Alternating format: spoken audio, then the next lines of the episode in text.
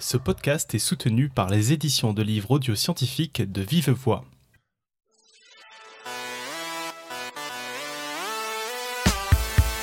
L'été arrive et on a cédé à la mode des magazines féminins. Ce soir, on parle de régime. Non, pas tapé. On va parler de régime de manière scientifique, à notre façon, en débunquant les idées reçues, en apprenant des choses. Et tout cela grâce à notre exceptionnelle auditrice, transcriptrice et maintenant auteure de dossier Stéphanie. Nous sommes le dix-sept mai deux mille seize et c'est l'épisode deux cent soixante. Bienvenue!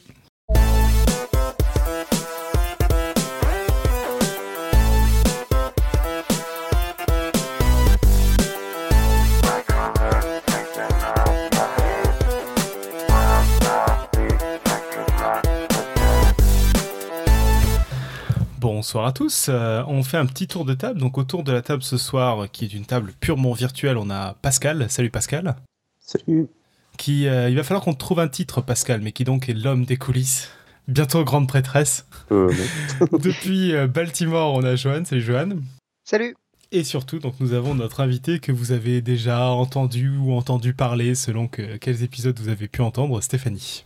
Bonsoir. Voilà, et puis au programme de ce soir, donc un magnifique dossier euh, sur euh, comment qu'il faut manger, euh, quelques plugs, et une, le pitch de la semaine prochaine, et puis ce sera tout. Et donc je propose qu'on laisse la parole à Stéphanie, à moins qu'il y en ait d'autres qui aient envie de raconter leur vie. Non, c'est bon. Et bien c'est à toi. C'est parti, merci. Alors, maigrir avant l'été, le régime en quatre semaines, moins cinq kilos avant la plage, c'est truc de pro pour maigrir avant l'arrivée de l'été. Régime bikini, comment vous préparer pour la plage, spécial minceur, mon régime sur mesure, ferme et tonique pour l'été. Ces titres, vous les avez forcément vus passer, ils fleurissent en couverture des magazines, dans les bannières de pub de vos sites préférés. Rien que la recherche régime pour l'été m'a renvoyé trois virgule quatre millions de résultats dans Google, la version anglaise Summer Diet cent quarante-sept millions... Bref, difficile d'éviter ces messages, principalement cette saison. Atkins, Weight Watchers... Et donc, tu les as, tu les as tous testés, tu as testé les cent quarante-sept millions un par un, c'est ça ? Mais évidemment, sinon, c'est pas scientifique. Non, hein, je veux dire, je me suis abstenue de... d'augmenter le trafic sur euh, ce genre de, de site. Pardon, je te coupe, continue. Il n'y a pas de souci. Voilà, Atkins, Weight Watchers, Dukan, Paléo, South Beach, Slim Fast, cinq deux, tous les autres. Tous différents, mais finalement tous pareils. Je vous informe qu'en matière de régime, je suis du parti de Jean-Philippe Uzan, je préfère la chute libre. Vous remarquerez que j'arrive à placer un épisode de trois heures sur la relativité générale dans n'importe quel dossier, ça c'est du numéro d'équilibriste. Je rappelle quand même à toutes fins utiles que je ne suis pas médecin, je ne suis pas votre médecin, donc si vous avez un problème médical avéré, un régime alimentaire réfléchi et discuté avec un professionnel, ne l'arrêtez pas suite à ce que je vais raconter. Si vous envisagez d'avaler des sachets en prévision de la plage, par contre là on a des choses à se dire. Les sources principales de ce dossier sont mon cours de biochimie physiologique et nutritionnelle de l'Université catholique de Louvain, les dossiers de la F A O et le livre de Sylvain Duval sur les régimes. J'ai entendu son interview dans une émission de La Tête au Carré sur les régimes et je vous mettrai le lien dans le dossier. C'est assez intéressant, il y avait un nutritionniste qui était également invité. Tu veux dire qu'il y a des livres qui parlent de régime et qui valent le coup d'être lus ? Peu, mais euh, celui-là, en fait, euh, je pense qu'il l'appelle le guide des régimes, et en fait, ouais, ça débunk ça. Tous les concepts, et, euh, et tous les régimes se font dézinguer un par un dedans, donc euh, d'accord. Celui-là, il vaut la peine d'être lu, un peu, enfin, nettement plus que ceux qui t'expliquent quoi manger. Bon, du coup, on va, on va entamer avec ce qu'est un régime. Hein. Wikipédia nous dit que le terme vient du latin « regere » diriger, et qui peut être utilisé dans le sens politique, économique, en droit ou en science, et nous, c'est ce dernier sens qui nous intéresse. On parle de régime alimentaire, qui définit la façon dont un organisme se nourrit, et de régime alimentaire amaigrissant, qui est défini comme une pratique alimentaire destinée à perdre du poids. Nous y voilà, pourquoi, comment, et quels sont les réseaux adipeux qui contrôlent tout ça. Bon, là c'était du teasing, mais avant, pour vous exposer comment ça marche tout ça, je vais commencer par vous expliquer de quoi est constitué un être humain, ce qu'il consomme pour vivre et survivre, les bases du métabolisme, d'où est-ce que notre organisme tire son énergie, comment est-ce qu'il la stocke et comment est-ce qu'il l'utilise. Alors, à la base, qu'est-ce qu'on trouve dans un être humain ? Ce qu'on appelle le niveau tissulaire, pour un homme de soixante-dix kilos, ça va être lui tout du long, hein. C'est notre cobaye. On trouve euh, quarante pour cent ou vingt-huit kilos de muscles. Euh, vingt, environ vingt pour cent de graisse, donc ça fait près de quinze kilos, c'est la fameuse masse grasse, pour une femme ce sera un peu plus élevé, cinq kilos d'eau, cinq litres et demi de sang, trois kilos de peau et un foie de deux kilos, c'est lourd un foie, et pas que quand on boit. Au niveau moléculaire, donc toujours un homme de soixante-dix kilos, il y a soixante pour cent d'eau, quarante-deux kilos, ça fait beaucoup d'eau. euh, treize kilos de graisse, dix kilos de protéines, trois virgule cinq kilos de, mi- de minéraux et trois cent cinquante grammes de glucides. Euh, pour les graisses, il y a quatre-vingt-dix pour cent qui sont mobilisables. On va voir ça plus après. Donc ça, c'est la structure de notre organisme. Pour la faire fonctionner, on a des besoins énergétiques. Cette énergie, elle nous permet d'avoir des activités physiques qui impliquent un travail musculaire, ça on y pense immédiatement. Mais en premier lieu, euh, cette énergie sert à la maintenance des fonctions du corps, donc battement cardiaque, mouvement respiratoire, à la maintenance des réactions chimiques qui se passent en permanence dans notre organisme, donc la synthèse des protéines, le transport de molécules, la production d'hormones, et au maintien de ce qu'on appelle l'équilibre de l'environnement interne. Donc ça, c'est la composition des cellules, le renouvellement des constituants cellulaires, et enfin, euh, le maintien de la température corporelle. Donc le simple fait de maintenir notre organisme en vie consomme énormément d'énergie. Je vais vous détailler ça tout de suite. Donc, pour quantifier ça, on commence avec les dépenses du métabolisme de base. Euh, c'est ce que je viens de vous expliquer. Pour notre cobaye de soixante-dix kilos, le métabolisme de base est d'environ mille trois cents calories pour assurer ses fonctions vitales. Donc c'est la moitié à deux tiers des besoins énergétiques totaux. Il y a les, les dépenses liées à l'activité physique. En fait, on les exprime sous la forme d'un rapport qui est le ratio d'activité physique. Donc c'est calculé en... Donc c'est un ratio avec l'énergie dépensée en réalisant une activité sur l'énergie dépensée au repos, donc le métabolisme basal. Ça va de un, ça c'est euh, lire couché dans son lit, regarder la télé, on n'a pas de travail musculaire, à huit, qui est une activité physique extrêmement intense. Euh, pour ce qui est du travail, on considère que le travail de bureau c'est un virgule sept et du travail manuel c'est environ quatre virgule cinq. À partir le travail de val... bureau, c'est un virgule sept. C'est ça. C'est quand même assez élevé, en fait. Euh, ben, un, c'est euh, ne pas en glander une. Ouais, ouais, ouais. Non, je, euh... je, sais, je sais bien, mais je pensais que c'était moins que ça, en fait. Ça veut dire que quand on travaille au bureau, on, on consomme quand même un tout petit peu, quoi. C'est ça. Bon, en même temps, tu consommes déjà beaucoup rien que pour vivre, hein, donc... Euh... Ouais, ouais. Et donc, donc si ouais. on travaillait allongé, peut-être qu'on consommerait encore moins qu'un virgule sept. C'est ça, d'où le fait que travailler debout consomme un peu plus, parce que tu dois te maintenir debout. C'est pour ça que la mode du bureau debout, euh, parce que c'est le fameux tu, sitting is the new smoking. Si une, tu nous diras si c'est une bonne chose, parce que j'hésitais à en acheter un, justement. Ça marche euh... tonnerre aux États-Unis. Moi, ils ont tous ça ici. Mais vraiment, tous. Genre, il y en a cinq dans mon, dans mon propre bureau, il y en a, il y en a trois ou quatre, quoi. C'est. Bon. Sur nous, tu fais le français et tu restes assis. Moi, moi je suis gros, moi, je. Donc, euh... ouais, bah, enfin, oui, on peut, on pourra. Enfin... Je peux parler tout de suite du bureau debout, hein, si vous voulez. En fait, il euh, y a une étude qui a montré qu'il il faudrait ne pas rester euh, assis plus de six heures par jour, ce qui n'est pas possible parce qu'on reste allongé plus que ça pour dormir. Et donc, en fait, euh, se lever une fois par heure, c'est déjà pas mal. Ça a un bon effet aussi. On n'est pas obligé de rester debout tout le temps. Mais euh, se lever, justement, se lever, ça veut dire quoi? On se lève et on se rassoit? euh, Alors non, en fait, euh, on est supposé marcher debout comme un con, mais sinon, aller voir quelqu'un, ça marche plutôt pas mal, en fait. C'est nettement moins ridicule. Genre euh, vingt secondes, quoi. Ouais, bah, enfin, plutôt que d'envoyer un mail à quelqu'un qui est à l'autre bout de ton bureau, tu te lèves, tu vas le voir, tu reviens, bah euh, voilà. D'accord, ça, mais toutes les heures. Ouais. Euh... Et en plus, tu sèves la planète. Parce que c'est si pas, c'est pas beau, ça. Moi, j'envoie des slacks à mon voisin, alors je vais te dire... Bah, tout va bien. Tout va bien. Tant que tu n'envoies pas des snaps à tes employés, tout va bien. J'en reviens à mon activité physique. Donc, à partir des valeurs du ratio d'activité physique et du temps consacré à chaque activité, on définit un niveau d'activité physique par jour. Alors, les dépenses d'activité physique, c'est vingt-cinq à trente-cinq pour cent des besoins totaux journaliers. Et puis le, le reste, c'est pour la, la thermogénèse, donc maintenir la température corporelle aux alentours de trente-sept degrés Celsius. Les besoins totaux en énergie sont calculés en multipliant le métabolisme basal par le niveau d'activité physique. Donc, euh, pour le cobaye de soixante-dix kilos, euh, ça fait dans les deux mille cinq cents calories par jour.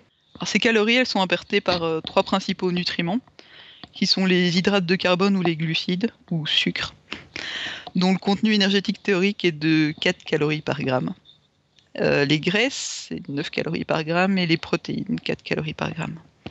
Pour atteindre les deux mille cinq cents calories par jour, on devrait répartir, alors on devrait, c'est des gros guillemets, on va voir ça après, euh, en environ cinquante-huit pour cent de glucides, ça fait trois cent soixante grammes, Euh, trente pour cent de lipides, soixante-quinze grammes, et douze pour cent de protéines, c'est soixante-quinze grammes. Et je suis toujours belge, donc ce sera toujours soixante-dix et quatre-vingt-dix, indéfini. Euh, il y a d'autres trucs, hein, comme les fibres, les minéraux, les vitamines, mais je vais me concentrer sur les glucides, les graisses et les protéines, parce que sinon je suis encore là à minuit et demi. Et vous, vous ne serez plus là. Donc voilà. Je vais commencer avec ceci. Je vais commencer par les glucides. D'ailleurs, on peut les, les diviser en trois groupes. Ce sont les monosaccharides ou sucres simples. C'est le glucose ou le fructose. Eux, ils vont traverser la barrière intestinale sans être modifiés par les enzymes digestifs, en fait, quand, euh, quand on en mange. Et il y a les di- et polysaccharides, comme le lactose, donc le sucre du lait, euh, l'amidon ou le glycogène, on va en reparler, qui sont convertis en glucose, en fait, par les enzymes di- digestives. On va en profiter pour enterrer définitivement les termes sucre rapide et sucre lent, hein, paix à leurs âmes. Une fois digérés, tous les glucides se retrouvent sous forme de glucose dans le sang. On a cru pendant longtemps que la vitesse d'absorption du glucose dépendait de la structure des glucides. Donc s'ils étaient complexes, ils allaient être plus lents à digérer et, et donc moins augmenter le taux de glucose dans le sang euh, par rapport aux simples qui allaient passer directement. Sur le papier, ça se tient super bien, mais en fait, c'est pas constaté par l'expérience. Donc euh, y a des... c'est, c'est plus lié à, la, à l'aliment dans son ensemble. Euh, la réponse, euh, enfin, la, la vitesse à laquelle le glucose va être absorbé. Donc, une fois que ce, le glucose est absorbé, il circule dans le sang et il est utilisé par les cellules, notamment pour produire de l'énergie via la glycolyse. Je ne vais pas me lancer dans les détails dans la glycolyse, même si j'adore ça. Mais euh, pour ceux que ça, ça intéresse, je mettrai les cycles dans le dossier. Euh, donc, sachez juste que ça a pour but de produire des molécules d'adésine triphosphate, donc c'est l'A T P. L'A T P, c'est euh, la molécule qui fournit par hydrolyse l'énergie nécessaire aux réactions chimiques du métabolisme. Donc, euh, on fait, euh, on fait tout fonctionner avec ça, ou presque. Le glucose euh, peut être stocké dans les muscles ou le foie sous forme de glycogène. Ça, c'est son mode de stockage à court terme. Et dans le foie et le tissu adipeux, il pourra être métabolisé sous forme de graisse s'il y a déjà assez de glycogène. Je fais un petit aparté sur le cerveau qui fonctionne pratiquement qu'avec du glucose. En plus, il peut pas faire de réserve sous forme de glycogène, il ne peut pas utiliser d'acide gras, donc il a besoin d'un apport constant via la circulation sanguine. Euh, il a besoin de cent milligrammes de glucose par minute, donc cent quarante-quatre grammes par jour, et c'est un junkie, le cerveau, il lui faut sa dose de glucose.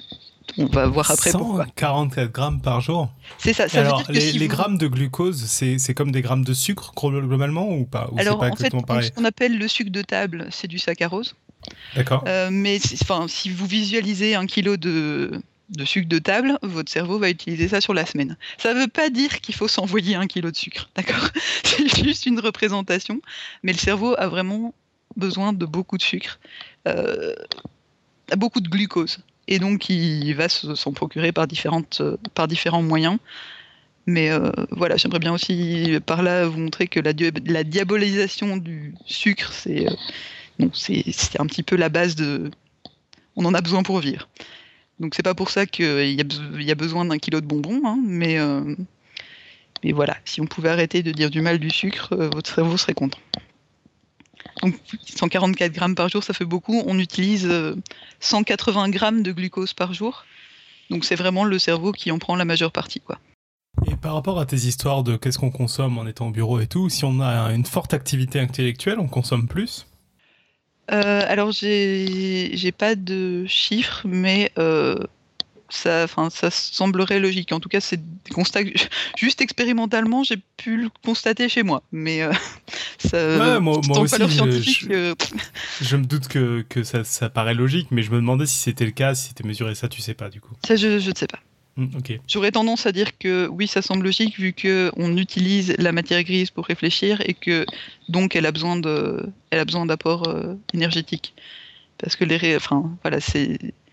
Je sais bien que le cerveau, c'est juste la matière de l'esprit. Euh, ça c'était pour faire un petit coucou à Franck Ramus, mais il faut quand même bien le.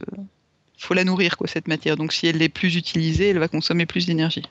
Si faire plus de kilomètres avec sa bagnole, ça va consommer plus d'essence. Ça semble logique. Enfin, c'est, oui, ça, c'est, c'est une moyenne, je veux dire aussi, le cent quarante-quatre grammes par jour. Je pense qu'il y a des jours où ça va être cent trente. Bon, tu, et... tu vas y venir, et puis ton dossier est long, donc je vais arrêter de te couper. C'est ça. Mais c'est, c'est amusant parce que ça donne envie. On est presque à se dire, ok, donc là, je prévois une grosse activité intellectuelle, donc je vais aller acheter des bonbons, quoi. Oui, mais après, on, on tire le glucose de plein d'autres sources que juste euh, le sucre pur. Hein. Donc, euh, il n'y a pas forcément besoin de faire attention. Je veux dire, là, votre cerveau, aujourd'hui, a utilisé plein de sucre et vous n'en êtes pas rendu compte. Donc, euh, voilà. Il n'y a pas forcément besoin d'augmenter ces... Non, Haribo, euh, je ne suis pas sponsorisée par Haribo pour vous dire que votre cerveau utilise du sucre. Bon, je vais en arriver au gras parce qu'on va bien se marrer avec le gras aussi. Les lipides, ça englobe euh, toutes les graisses comestibles de l'alimentation humaine. Et ce sont surtout ce qu'on appelle des triglycérides. Donc c'est une molécule de glycérol et trois acides gras. Ce sont des chaînes de, de carbone, d'hydrogène et d'oxygène. Il faut imaginer euh, comme un peigne à trois dents avec le glycérol qui est le, la, la tête du peigne et puis les acides gras qui sont les, les trois dents. Et puis euh, quand on en a besoin, on casse euh, les dents du peigne. Donc euh, les acides gras à chaîne courte, donc les petits acides gras, ils sont utilisés dans le côlon pour la production d'énergie. À chaîne moyenne, ils sont transportés vers le foie et stockés sous forme de triglycérides. Et les acides gras à chaîne longue, ils sont utilisés par les muscles pour produire de l'énergie et stockés dans le tissu adipeux. Donc euh, la graisse, en fait, c'est un moyen vraiment efficace de stocker de l'énergie parce qu'à poids égal, elle en contient, enfin, elle en, oui, elle en stocke deux fois plus que les glucides. Donc euh, c'est voilà, c'est, c'est notre réserve. Et quand les acides gras sont mobilisés au cours de ce qu'on appelle la lipolyse, le glycérol est métabolisé pour rejoindre les cibles du glucose et les acides gras, eux, sont oxydés pour produire de l'énergie. Enfin, le troisième nutriment dont j'avais parlé, c'était les protéines. Et elles sont les principaux constituants structurels des cellules, des tissus, et bah, elles constituent avec l'eau la majeure partie des muscles et des organes. Bon, d'accord, c'est beaucoup d'eau, mais après, c'est des protéines. La composition et le type de protéines varient d'un tissu à l'autre selon qu'elles sont dans le foie, le sang ou bien qu'elles sont des hormones par exemple. Alors, les protéines peuvent aussi fournir de l'énergie, je vais l'expliquer plus tard dans la partie régime, mais elles sont surtout des constituants essentiels des cellules. Donc, euh, toutes les cellules doivent être remplacées à un moment ou à un autre et ce remplacement nécessite des protéines. Notre organisme en consomme environ cent cinquante grammes par jour, une moitié est fournie par l'alimentation et l'autre moitié en fait, c'est, euh, elle est fournie par les protéines des muscles qui sont détruites pour... Euh, Enfin, qui sont réutilisés en fait. Pour vous aider à synthétiser tout ça, je vais vous donner une petite euh, image. Ouais, imaginez que l'énergie dont vous avez besoin pour vivre soit produite par un feu de cheminée. À côté du foyer, vous avez un panier avec des petites bûches, ça c'est le glucose, il est disponible immédiatement, vous entretenez rapidement le feu avec. Une fois que le glucose est épuisé, vous devez aller chercher des bûches supplémentaires dans le tas de bois qui est à l'extérieur de votre maison. Ça va encore assez vite, même s'il faut mettre son manteau, mais bon, c'est, c'est pas loin, ça c'est vos réserves de glycogène. Puis quand le glycogène est épuisé, vous pouvez aller couper du bois. Mais c'est long, puis il n'est pas sec, donc ça brûle moins bien. Ben ça, ce sont les stocks de graisse. Puis s'il y a une tempête de neige et que vous ne pouvez pas aller couper du bois, vous allez finir par brûler des choses que vous ne devriez pas utiliser, comme des livres ou, euh, ou in fine des meubles. Ça, c'est quand euh, les protéines sont utilisées ou un autre truc, mais j'y arrive après. Donc, ça fonctionne, mais ce n'est pas vraiment prévu pour. Voilà. Après, il paraît que je suis pyromane quand je donne ce genre d'analogie, mais c'est même pas vrai. Donc ça va pour le métabolisme, enfin pour les, les nutriments, le, le fuel, tout ça? Ouais, ça va à peu près, ça fait beaucoup de vocabulaire à digérer, mais bon, tu vas nous rappeler au fur et à mesure un peu c'est ce qui est important, quoi. Grave. Puis retenez les petits tas de bois, ça va aller. Alors on va en arriver à comment est-ce qu'on grossit. Ouais, avant les régimes, on va d'abord voir comment on devient gros, sinon c'est pas drôle. Ah, ça, ça m'intéresse. Moi, je voudrais commencer par dire qu'être gros, c'est pas une maladie. Hein. Faut voir ce qu'on appelle gros. Il y a des gens qui se battront toujours contre ce qu'on appelle trois kilos de trop et euh, des gens pour qui le poids est un vrai problème de santé. Et puis, il y a plein de nuances entre les deux. Alors justement, tu, tu vas en parler de l'I M C ou pas? J'y arrivais. Ah c'est, c'est la phrase d'après. Donc, euh, l'I M C est souvent utilisé pour évaluer le poids d'une personne. Donc, c'est le ratio du poids en kilos divisé par la taille au carré exprimé en mètres. En fonction du résultat, on est classé comme maigre en dessous de dix-huit virgule cinq, normal jusqu'à vingt-cinq, en surpoids jusqu'à trente et obèse au-delà avec euh, des particules, enfin, des précisions du type sévère et morbide qui sont charmantes à entendre. Euh, mais, enfin, ce, ce calcul-là, il est faussé. Euh, par exemple, pour les sportifs qui sont lourds mais très musclés, ils vont être classés en surpoids, voire obèses s'ils sont vraiment très musclés. Donc, ça donne une information, ça a été beaucoup utilisé à une époque. On a aussi remarqué qu'en fait, les gens qui avaient un I M C en dessous de vingt étaient plus malades que des gens qui avaient un I M C entre vingt-cinq et vingt-sept. Donc, la maigreur pourrait poser des problèmes aussi, mais on a tendance à beaucoup moins la considérer comme un problème. Donc, euh, voilà. Et on a tendance à plus utiliser... Enfin, on conseillerait d'utiliser le tour de taille qui devrait ne pas être supérieur à... quatre-vingt-dix centimètres chez les femmes et cent dix chez les hommes. Parce qu'en fait... Euh... Sans, sans contrainte de taille, c'est-à-dire un homme de un mètre, euh, il faut qu'il fasse euh, cette valeur de tour de taille. En fait, ce qu'il y a, c'est que... C'est, malheureusement, c'est ça aussi le souci, c'est que c'est pas très, euh, ça ne prend pas énormément en compte, mais le, le stockage de graisse euh, dans, donc au niveau de la taille est vraiment problématique. D'accord. Donc, euh, c'est, euh, on a remarqué que contrairement aux graisses qui sont stockées dans, dans les cuisses, par exemple, euh, les... les la graisse abdominale va produire plus d'hormones, notamment du cortisol, donc euh, l'hormone de stress, et, euh, et donc elle va beaucoup plus interagir avec le reste de l'organisme, alors que euh, quand c'est stocké, par exemple dans les cuisses, c'est vraiment plus du tissu de stockage en fait. C'est plus prévu pour que la graisse abdominale qui, qui ouais, est plus associée. Donc faut faire moins de combien de, de tours de taille que je note ? cent dix pour un homme. cent dix pour les hommes et t'as dit soixante-dix pour non. quatre-vingt-dix pour les donc j'ai bien dit quatre-vingt-dix hein, il n'y a pas de quatre-vingt-dix soixante quatre-vingt-dix euh, quoi que ce non, soit. C'est quatre-vingt-dix quatre-vingt-dix pour les femmes, c'est voilà, ça. quatre-vingt-dix pour les femmes et cent dix pour les hommes. Et d'accord. Ça aussi, il y a une époque où on disait un mètre pour les hommes et euh, et quatre-vingts centimètres pour les femmes et c'est passé à quatre-vingt-dix et, et cent dix. Donc euh, voilà, ça c'est les derniers chiffres euh, que j'ai j'ai trouvé pour euh, pour les risques. En dessous, donc en dessous de ça, on n'augmente pas les risques cardiovasculaires enfin, liés à la graisse abdominale. C'est, c'est plus intéressant que, le, que l'I M C. Euh, ouais. Donc euh, pour continuer là-dessus, en fait, le pourcentage de masse maigre, donc les muscles, c'est euh, un facteur prépondérant à considérer avec l'activité physique. Le muscle participe au métabolisme, donc plus vous êtes musclé et plus vous allez consommer d'énergie pour maintenir vos muscles. Et euh, le poids ne renseigne pas non plus sur l'activité physique et la sédentarité, qui sont très liés à ce qu'on appelle la bonne santé. Il vaut mieux être un peu gros et actif que mince et sédentaire. Donc le poids n'est pas un bon marqueur de santé globale, l'I M C non plus. Et il y a une étude qui montre qu'il y a deux fois plus de décès qui peuvent être attribués au manque d'activité physique qu'à l'obésité. Donc ça, c'est... Euh Voilà, la, la sédentarité, c'est, c'est un vrai problème. C'est pas pour autant que euh, d'avoir des bureaux debout. Histoire de parler bullshit cinq minutes, moi j'ai une balance qui me donne un pourcentage de graisse. Ça vaut oui, quelque chose ? Que dalle. D'accord. Donc euh, non, ça sert à rien. C'est, c'est beaucoup plus compliqué que ça de mesurer le, le taux de graisse. Et euh, c'est, c'est un peu chiant. C'est, c'est, enfin, c'est pas... Ce qu'il y a, c'est que ta balance, elle est, elle, elle est biaisée, mais euh, toujours de la même manière. Donc... Oui, ça... Et si tant est qu'elle n'était pas biaisée par rapport à ce que tu viens de dire, en fait, on s'en fout, parce que l'intérêt, c'est où elle est, en fait. Exactement. Après, pour un homme, en fait, euh, physiologiquement, les hommes et les femmes ne sont pas euh, faits pour stocker de la graisse au même endroit. Donc, les femmes devraient stocker principalement dans euh, les cuisses et la poitrine. D'accord. Euh, ce, ce sont des réserves qui sont faites par le corps en cas de, de grossesse et d'allaitement, en fait. C'est, c'est pour subvenir à ça. Euh, mais de plus en plus, les femmes stockent dans le ventre aussi, comme les hommes. Et les hommes ont tendance à stocker beaucoup plus dans le ventre. Et donc, c'est pour ça que les risques sont plus élevés pour les femmes qui stockent dans le ventre et pour les hommes. Donc, voilà. Et histoire de, d'être très utile dans tes conseils et compagnie, euh, quand tu dis, euh, du coup, ce qui compte, c'est l'activité, ça, pareil, ils ont mesuré un peu ce que voulait dire activité, parce qu'on entend beaucoup de trucs, surtout en ce moment avec le quantified self, des trucs du genre, il faut faire dix mille pas par jour, des choses comme ça. Euh, ouais, alors je vais y venir un peu après, mais grosso modo, D'accord. ce qui est conseillé, c'est euh, au minimum trente minutes de marche par jour.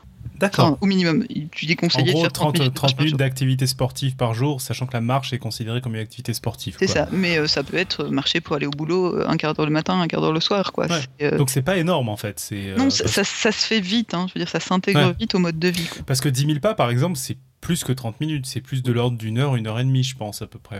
Oui, je pense que ouais, il faut quand même. Euh...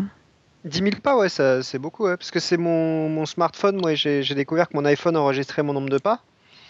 Et, euh, et dix mille pas, ouais, faut, faut. Enfin, c'est une, bah moi, une bonne journée de marche. Pour, quand même. Je l'ai fait déjà pour compléter. Et en effet, bah, c'est, c'est, c'est, c'est pas rien, quoi. C'est quasiment cinq kilomètres. Enfin, c'est oui, c'est plus de cinq kilomètres, dix mille pas, parce que tu fais plus d'un demi-mètre par pas, quoi. Mm-hmm. Donc, donc euh... c'est une bonne journée quand même, cinq kilomètres marcher de cinq kilomètres. C'est ça, donc le... voilà, ce, ce que j'ai lu encore ce matin, c'était une demi-heure de marche. Euh, pour, euh, enfin, juste, c'est pas pour perdre du poids ou quoi que ce soit, c'est euh, voilà, pour, euh, pour maintenir un, un minimum de, d'activité physique, quoi. Il y a en dessous d'une demi-heure euh, de marche par jour, euh, bougez pas assez. D'accord. Sachant que ça fait deux fois un quart d'heure, donc. y a moyen. Enfin, je pense que c'est ouais, le après, domaine ça, du possible. J'imagine que ça dépend des, des vies et compagnie. C'est vrai que dans, dans les grandes villes comme Paris, ça paraît dur de faire moins que ça, parce que ne serait-ce que le trajet professionnel, il y a de ça. Mais après, pour les gens qui travaillent de chez eux, par exemple, je pense que c'est des oui, choses c'est où on y arrive ah, très oui, très oui, vite. Il faut, quoi. Oui, il faut, faut se forcer à se lever et à marcher, quoi. Et là, pour le coup, il faut aller quelque part, parce que ça demande plus que les deux minutes pour aller à l'autre bout de la pièce pour, euh, ouais. pour parler au chat, quoi. C'est ce que dit Pascal, il faut avoir un chien ou un gamin, c'est à peu près pareil. Ouais, ça dépend si t'es un homme ou une femme, du coup. Pardon. Je peux reprendre ou... Oui, euh, comme t'as un dossier long, on se permet de te couper. Hein. Mais allez-y, je vous en prie. Moi, je suis en train de chercher mon maître ruban, mais tu peux continuer. Bah attends, tu fais un sujet qui nous touche tous, donc on, on se renseigne, quoi. Ouais, moi, j'ai, été, moi j'ai, j'ai utilisé mon maître ruban, là, pendant que tu parlais. C'est bon, je suis en dessous de la limite. Super. Euh, alors, hop, j'en étais là. Bon, euh... À part, enfin, euh, si on exclut les maladies du type dérèglement hormonal, thyroïdien, préposi- prédisposition génétique à l'obésité, ben on grossit parce qu'on mange trop par rapport à nos besoins alimentaires. Parce que c'est un mécanisme évolutif, notamment, hein, le corps stocke en période d'abondance pour faire face aux périodes de famine. C'était extrêmement efficace quand la nourriture était disponible de manière irrégulière. Ça l'est beaucoup moins dans nos sociétés où elle est surabondante. J'ai bien conscience que je n'ai pas révolutionné votre vision du poids là, mais j'espère quand même vous apprendre deux, trois trucs sur les choses qui nous font grossir et puis pas. Par exemple, le fait de manger des choses grasses ne fait pas forcément prendre du poids. Donc, manger très très gras et au-delà des besoins de notre organisme, oui. Hein. Mais les graisses ne sont pas diabolisées euh, juste comme ça. On ne peut pas euh, boire une, enfin, avoir une goutte d'huile sur sa salade et, euh, et les frites, c'est le mal. Non, mais je veux dire, euh, dites pas ça aux Belges, quoi. Euh, le chocolat non plus, hein. Et puis vous me voyez venir, j'ai fait les frites, les chocolats, le tiers c'est gagnant, défense du patrimoine national oblige, la bière non plus, non, ça ne donne pas du ventre par principe, ce sont des études sérieuses qu'il a montrées, alors je dis pas qu'elles n'ont pas été euh, organisées par des Belges, hein, mais euh, la bière c'est moins calorique que le vin, après évidemment la quantité joue, mais quand même, moi je dis Belgium One. Et en plus certaines bières dont dans ta région sont assez nourrissantes il me semble. Ah oui mais une bière égale deux tartines, ça je veux dire, ça c'est un proverbe belge, mais... Euh... Mais bon, c'est pas grave. Du coup, là, c'est la partie où Stéphanie perd toute son objectivité. Hein, et bah, et cela, et je je l'ai dit, j'ai regardé aujourd'hui sur niveau euh, calories, et bah, une Guinness est beaucoup moins calorique qu'une Budweiser, par exemple. Donc en fait, c'est pas forcément le. Enfin, on pourrait se dire qu'une Guinness c'est dense, mais en fait non. Enfin, c'est, ouais, c'est plus compliqué c'est que juste ça. Foncé, quoi. Mais les, les Budweiser, c'est pas plus, c'est pas vachement sucré. Je sais plus à quoi ça, que, que ça a comme goût. C'est une des plus caloriques que j'ai regardées. Il y avait, j'ai trouvé, j'avais trouvé un lien sur toutes les, les bières, enfin la plupart des bières qui se boivent aux U S. Et, euh... Je vais passer à l'eau plate. Hein. Vraiment. Donc, euh, boire beaucoup d'eau, ça ne fait pas maigrir. Voilà. Ça, c'est dit aussi. Ça vous permet juste d'être bien hydraté, de ne pas avoir l'impression que vous avez faim quand vous avez soif. Ça aide vos reins à fonctionner correctement. Mais euh, voilà, la flotte, ça n'a jamais fait partir le gras. Donc, parmi les lieux communs, Le, l'arrêt du tabac contribue effectivement à une prise de poids. La nicotine, euh, ça agit comme un coupe-faim, ça augmente le métabolisme, ça diminue le stockage des graisses. Et en plus, pour certaines personnes, bah, ça signale le, la fin du repas, donc ça les aide à arrêter de manger. Je ne vous conseille pas de continuer à fumer, encore moins de vous y mettre. Mais euh, par contre, commencer une activité physique en arrêtant le tabac, euh, ça peut aider à vous changer les idées, à ne pas prendre cinq kilos en prime. Euh, Ça, ça, ça fait beaucoup de devoir gérer la prise de poids et en plus euh, la, la dépression liée à l'arrêt du, du tabac. Mais arrêtez quand même de fumer, c'est bien d'arrêter de fumer. Hein. Je vais plutôt vous parler du fructose. Oui, c'est le sucre et, qui attend les fruits. On parlait de la prise de poids et tout. Moi, un truc que j'ai remarqué, euh, c'est qu'en fait, le poids varie énormément dans la journée et dans la semaine, quoi. Ah ben complètement, oui.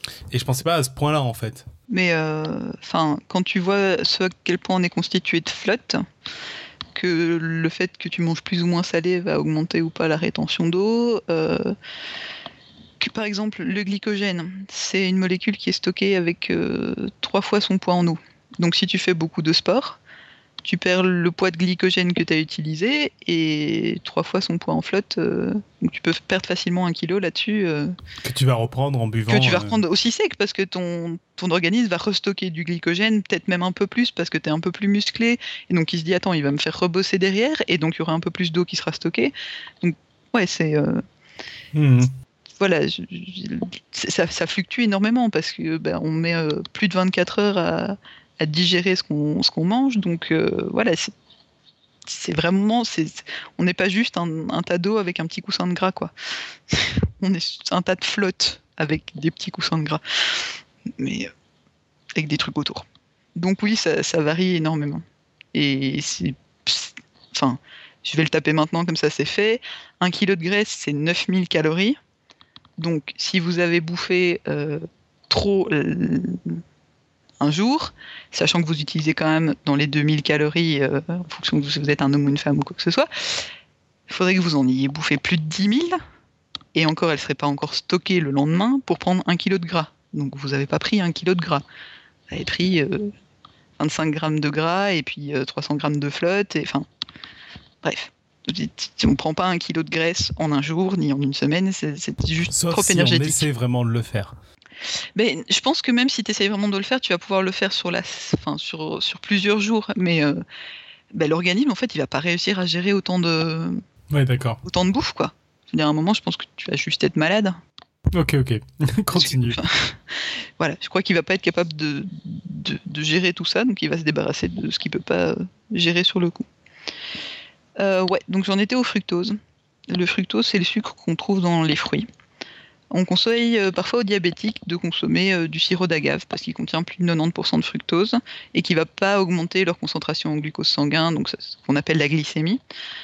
Euh, c'est vrai techniquement, hein, ça, le fructose, c'est pas du glucose, donc quand il est dans le sang, euh, l'insuline, euh, enfin il n'y a pas de production d'insuline, tout va bien.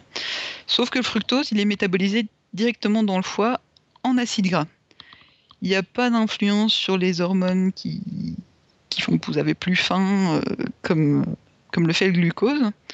Donc il y a une production de graisse plus importante. Alors, je ne vous dis pas non plus d'arrêter euh, les fruits, je ne vous dis pas de commencer la cigarette, mais si vous avez pris deux kilos en buvant des smoothies, même que vous faisiez à la maison en vous disant que forcément les fruits c'était bon, c'était sain, donc ça allait être bon pour votre ligne, maintenant vous savez pourquoi. Voilà, c'est la lipidogénèse hépatique, ça s'appelle. Et le vrai problème avec le fructose, en fait, c'est le sirop de glucose-fructose. Ça contient quatre-vingt-dix pour cent de fructose, dix pour cent de glucose, donc on devrait appeler ça fructose-glucose, mais bon. C'est utilisé dans de nombreux produits agri- agroalimentaires pour euh, son fort pouvoir sucrant. C'est plus le cas aux États-Unis qu'en Europe, mais vous inquiétez pas, ça arrive chez nous aussi. Et euh, bah, il est incriminé comme euh, un des responsables de l'explosion de l'obésité dans les pays occidentaux, parce que voilà, on, vous avez du sucre qui euh, est transformé directement en graisse et sans envoyer de, de signaux de satiété euh, au cerveau. Donc, euh, pas bien. C'est, ce qui, c'est ce qu'on fait à partir du maïs, c'est ça ? Oui, c'est le, le sirop de maïs. Ouais. Okay. Mais euh, dans, sur les étiquettes, vous allez voir normalement sirop de glucose-fructose. Et euh, le sirop de canne, ça, ça en fait partie aussi ? C'est la même chose ? euh, Non, non, la, non, je pense pas. D'accord. Faut que je vérifie, mais euh, non. Sirop de canne, ça serait plutôt du glucose, du coup. Je pense. Alors, je suis peut-être en train de dire une connerie. Et alors, dans, dans les niveaux, dans les trucs que j'ai ouï dire, je n'ai bien sûr pas de source, euh, est-ce que le miel est meilleur, du coup, quand on veut sucrer quelque chose ? euh, Meilleur que quoi ? Que le sucre que, saccharose ? Que prendre ces exemples-là, ou du sucre de base qu'on a à côté de soi, ou... Alors, c'est... Non, si, enfin, j'ai, j'ai, j'ai une info. En fait, ce qu'il y a, c'est que le miel contient d'autres molécules que juste le sucre. Donc, euh, c'est, un, c'est intéressant à, à boulotter cru. Je rappelle quand même que pas de miel pour les, les bébés. Hein. Et euh, ce qu'il y a, c'est que ça va servir à rien si on le chauffe. Enfin, j'exagère un tout petit peu, mais la plupart, tout ce qui est vitamine, tout ça, ça c'est démoli à la cuisson de toute façon. Euh, et ça reste du glucose. Donc, peut-être qu'il a un... un glycémique un peu plus faible, mais ça je ne sais pas. Donc euh, c'est pas mauvais de sucrer avec du miel, euh, c'est pas non plus... Euh... Et il y a une différence entre le sucre de canne et le sucre de betterave ? Parce que c'est issu d'une betterave, donc on pourrait se dire que c'est plus du fructose dans la betterave, non ? Euh, tout, tout, tout, tout, tout... Vu qu'on est au taquet ce soir, hein. Ah, tu nous parles de quotidien, nous, on y va. Oui, c'est ça, en fait, quand je parle médecine, tout le monde s'en fout, mais euh, par contre, si je parle de gras, tout le monde est là, quoi. Euh, non, j'ai jamais comparé les. Je veux dire, la, la, la canne, c'est une plante aussi. Surtout si tu euh... sais pas, dis je sais pas, hein, parce que sinon non, on va tomber ça. Dans n'importe quoi. Non, non, non, non, mais euh, j'ai, j'ai... Enfin, en tout cas, j'ai jamais entendu parler d'une différence entre la canne et la betterave, à part bah, voilà, le, tout ce qui est production, que ça se fait d'un côté ou de l'autre de l'Atlantique, mais euh... non, je ne sais pas. D'accord, mais dans les deux cas, de toute façon, c'est du saccharose, non ? De toute façon, la poudre ouais. blanche. Là. Donc oui, ouais, ouais. mais donc ça, ils sont. Ouais. Okay. Normalement, euh, voilà. Enfin, le, le but, c'est d'extraire du saccharose. Quoi. Mais donc c'est le fructose qui, qui, qui, qui disait que c'était pas très bon, c'est ça? Oui, donc sachant que dans les fruits, les quantités sont pas, sont pas énormes. On, on a l'habitude de consommer des fruits. Le souci, c'est quand on en balance des grosses quantités, euh, si, enfin, euh, il y a moyen d'avoir une alimentation dans laquelle il y a tous les produits ont du, du sirop de glucose fructose ajouté, quoi. Et là, on va avoir des problèmes. Tu parles des produits qui sont, euh, qui sont beaucoup transformés, typiquement les, les produits cuisinés, les, les plats cuisinés ou ces choses-là. Les gâteaux, euh, tout ce qui est biscuits, gâteaux, tout ça. D'accord. Ouais, c'est, enfin, voilà, c'est, il y a son petit copain d'huile de palme aussi, euh, avec plein de, d'acides gras saturés. Mais je ne suis pas rentrée dans les acides gras saturés parce que si je commence avec les graisses, c'est fini. Et on y passe vraiment la nuit. Donc euh, voilà, si vous voulez que je vous parle spécifiquement du gras, je pourrais revenir parler de... du gras. Le gras, c'est la vie.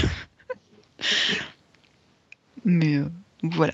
Euh, les, en fait, ce qu'il y a aussi, c'est que par exemple, quand euh, Alain en avait parlé, hein, c'était Alain qui avait parlé du cinq fruits et légumes par jour. Je sais que c'est, c'est, c'était un quiz, mais je ne sais plus qui, qui avait répondu. Euh, ce type d'injonction, les gens vont avoir tendance à, à faire cinq fruits parce que c'est plus facile que d'éplucher les, et de cuisiner des légumes. Et en fait, bah oui, les gens peuvent grossir en prenant trop de fruits parce qu'ils s'envoient des chutes de, de fructose et, euh, et que ça, ça va être métabolisé en graisse beaucoup plus rapidement que... Et ça l'est encore plus quand euh, c'est sous forme liquide, comme dans les jus de fruits, que, que sous forme de, de fruits euh, compl- enfin, entiers, quoi, à mâcher. Je continue ou... Ouais, ouais. Ça marche. Ah oui, on arrive à... Il y a Demain ne meurt jamais dans James Bond, mais euh, dans les facteurs de grossissement, il y a les, les adipocytes ne meurent jamais. J'exagère un petit peu. Euh, mais le nombre d'adipocytes, donc les cellules du tissu adipeux qui contiennent les graisses, ne diminue plus à l'âge adulte. Euh, les nouvelles cellules peuvent se différencier en adipocytes dans l'enfance et l'adolescence, voire un peu à l'âge adulte. Par contre, même en cas de perte de masse grasse, euh, chez les adultes, les adipocytes se vident, mais ne meurent pas. Donc le seul moyen actuellement pour diminuer le nombre d'adipocytes, c'est vraiment la liposuction. Il euh, faut se rendre compte que bah voilà, le tissu adipeux, comme je disais, c'est pas un coussin qui, qui est là, c'est, il, il est au milieu de tout, il se balade et euh, il produit des hormones. Après, il sert aussi de protection hein, contre certaines molécules dangereuses que le foie ou les reins ne peuvent pas métaboliser ou excréter. Et donc euh, bah, la modification de sa taille, ça a des répercussions sur le fonctionnement de notre organisme et... Euh, visiblement, s'il y a une forte augmentation du nombre d'adipocytes pendant l'enfance ou l'adolescence, ben, ça, va, ça va être un facteur euh, prédisposant à l'obésité et à la, au risque, enfin, à la difficulté de perte de poids. Paradoxalement, on grossit en faisant des régimes, on va voir comment. Alors, si l'analyse d'un paquet de régimes différents vous intéresse, je vous conseille le bouquin de Sylvain Duval ou le site du groupe de réflexion sur l'obésité et le surpoids. Je vous mettrai le lien euh, vers la page directe dans le dossier. Pour ma part, je vais principalement voir les problèmes liés à la restriction de calories, les régimes hyperprotéinés parce qu'ils sont à la mode et qui répondent euh, faussement à la, au problème de la restriction de calories. Et puis on va parler de sport aussi, parce que c'est bien le sport.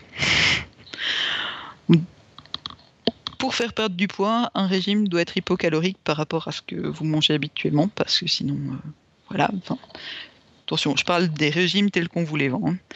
Donc, je vais vous expliquer ce qui va se passer. Mais, mais dans... ça, déjà, de base, c'est, c'est une bonne manière de perdre du poids ou c'est déjà un peu dangereux de manger de manière hypocalorique? Attends, j'arrive. je, vais, je vais vous décrire en fait euh, ce qui se passe dans l'organisme et on va partir euh, donc, sur une situation de jeûne qui débute et puis qui se prolonge. Donc, le... voilà, vous, vous avez mangé il y a un certain temps, au début tout va bien, le glucose vient à manquer, mais le glycogène est là pour pallier. Le foie arrête de produire des graisses, il passe sans production de glucose. Il faut savoir que le foie, c'est lui qui, qui régule euh, le métabolisme pendant la phase de jeûne. Donc, euh, c'est lui qui va envoyer les, les signaux pour, euh, pour que les autres organes fassent, euh, fassent ce qu'ils doivent faire. Dans les muscles, le glucose est métabolisé aussi. Et si le jeûne se poursuit, euh, les muscles vont attaquer les protéines pour produire des acides aminés, donc qui sont les petites briques constituantes des... des protéines. Et il y a notamment, enfin, la, on parle du cycle de l'alanine, donc c'est un acide aminé. Et ces acides aminés vont être envoyés au foie pour produire du glucose. Là, vous sentez venir l'os. Pourquoi est-ce que je vous parle des protéines avant de vous parler des graisses? hein, d'abord. Et pourquoi? Parce qu'il y a des graisses qui sont là pleines d'énergie. Et bon, et elles vont être utilisées. Mais donc, le corps a besoin de cent quatre-vingts grammes de glucose, hein, cent quarante-quatre pour notre junkie, le cerveau. Pour produire du glucose à partir des graisses, c'est le glycérol qui va être utilisé. Donc, euh, le glycérol, c'est le, la tête du peigne.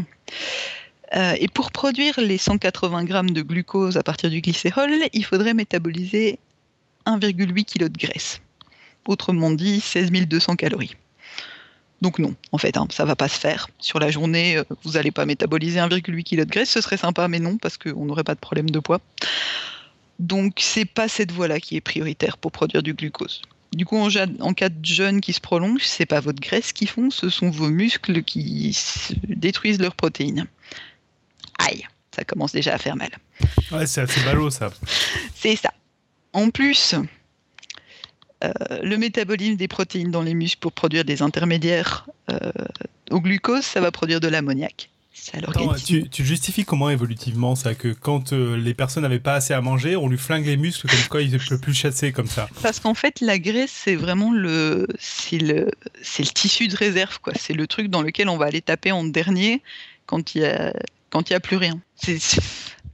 Oui, je sais, ça peut paraître con surtout maintenant, mais euh, c'est parce que c'est, c'est super efficace. Donc, euh, les protéines, elles sont disponibles plus vite aussi. Tu vois, donc il y a deux choses. Les protéines, elles sont disponibles plus vite, elles vont permettre de faire du glucose, parce que je vais voir juste après, en fait, ce que les, les acides gras vont permettre de pro- produire, et eux, ils ne vont pas permettre de produire du glucose. Donc, euh, juste avant, donc, le métabolisme des protéines dans les muscles, ça va en plus produire de l'ammoniac, et ça, c'est... Bon, hein, l'ammoniac, ça n'a rien à faire dans l'organisme, donc c'est, ça, c'est pas terrible non plus. Et... Euh, et quand il n'y a vraiment pas assez de glucose, il va y avoir la production de corps cétonique. Donc ça, c'est ce qui est produit par l'oxydation des acides gras. Et ils vont être utilisés dans un cycle qui s'appelle le cycle de Krebs, bon, je, que j'adore, mais voilà. Euh, je vous le mettrai aussi, c'est mon préféré. Donc si je résume, quand on commence le jeûne, un peu trop longtemps, notre organisme fait tout pour nous montrer qu'il n'est pas content en balançant plein de merde dans notre organisme, quoi. Mais en fait, il fait ce qu'il peut, tu vois. Il n'est pas prévu pour se faire euh, priver de nourriture euh, drastiquement pour rien. Voilà, donc euh, il, il, a des, il a des trucs qui fonctionnent bien, et puis il, quand il doit passer sur autre chose, ça fonctionne, c'est un peu moins efficace, quoi. Attends, parce que donc les corps cétoniques, je veux dire, un des corps cétoniques, c'est la cétone. Et c'est pour ça que les gens qui jeûnent, bah, ils ont mauvaise haleine, parce qu'ils exhalent de la cétone, en fait. Donc on n'en fait rien, le, la cétone, c'est un, c'est un corps cétonique, mais qui ne va pas être utilisé, on le, on le recrache juste. En fait, on produit des corps cétoniques quand il n'y a plus de glucose, parce que ça, le cerveau peut l'utiliser, contrairement aux acides gras, parce que les acides gras ne vont pas paraître, vont pas passer dans le cerveau, en fait, ils sont arrêtés par les membranes. Et, euh, et le cerveau, ça ne lui fait pas plaisir du tout de ne pas avoir son glucose, hein, je dirais. C'est, c'est là qu'on chope des migraines, des maux de tête, des vertiges. Voilà, ça, c'est l'hypoglycémie qui, qui tape dans la tête. Euh...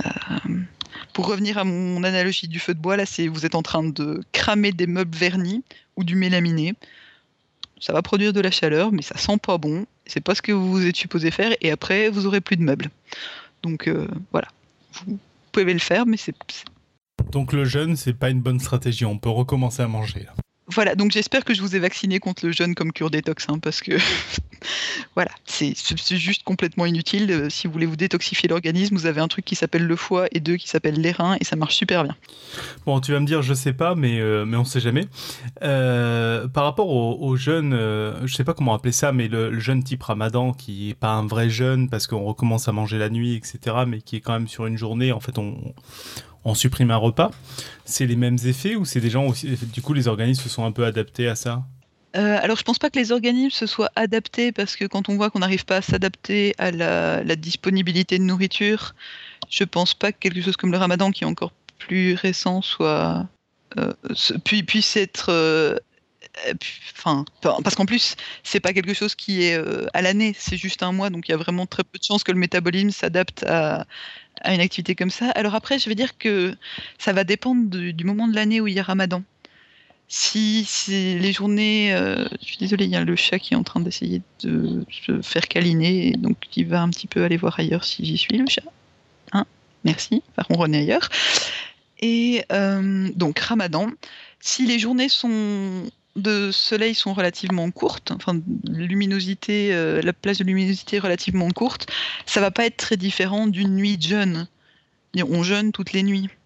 Oui, d'accord, oui. Mais euh, par contre, euh, quand c'est vraiment en plein été, avec des journées extrêmement longues, le corps peut rentrer en cétose. Après, il ne va pas le rentrer très longtemps, donc euh, ça va pas. Ouais, parce que ce que tu décris, c'est au bout d'un certain temps. C'est typiquement, ça ne nous arrive pas le matin quand on a jeûné toute la nuit. Non.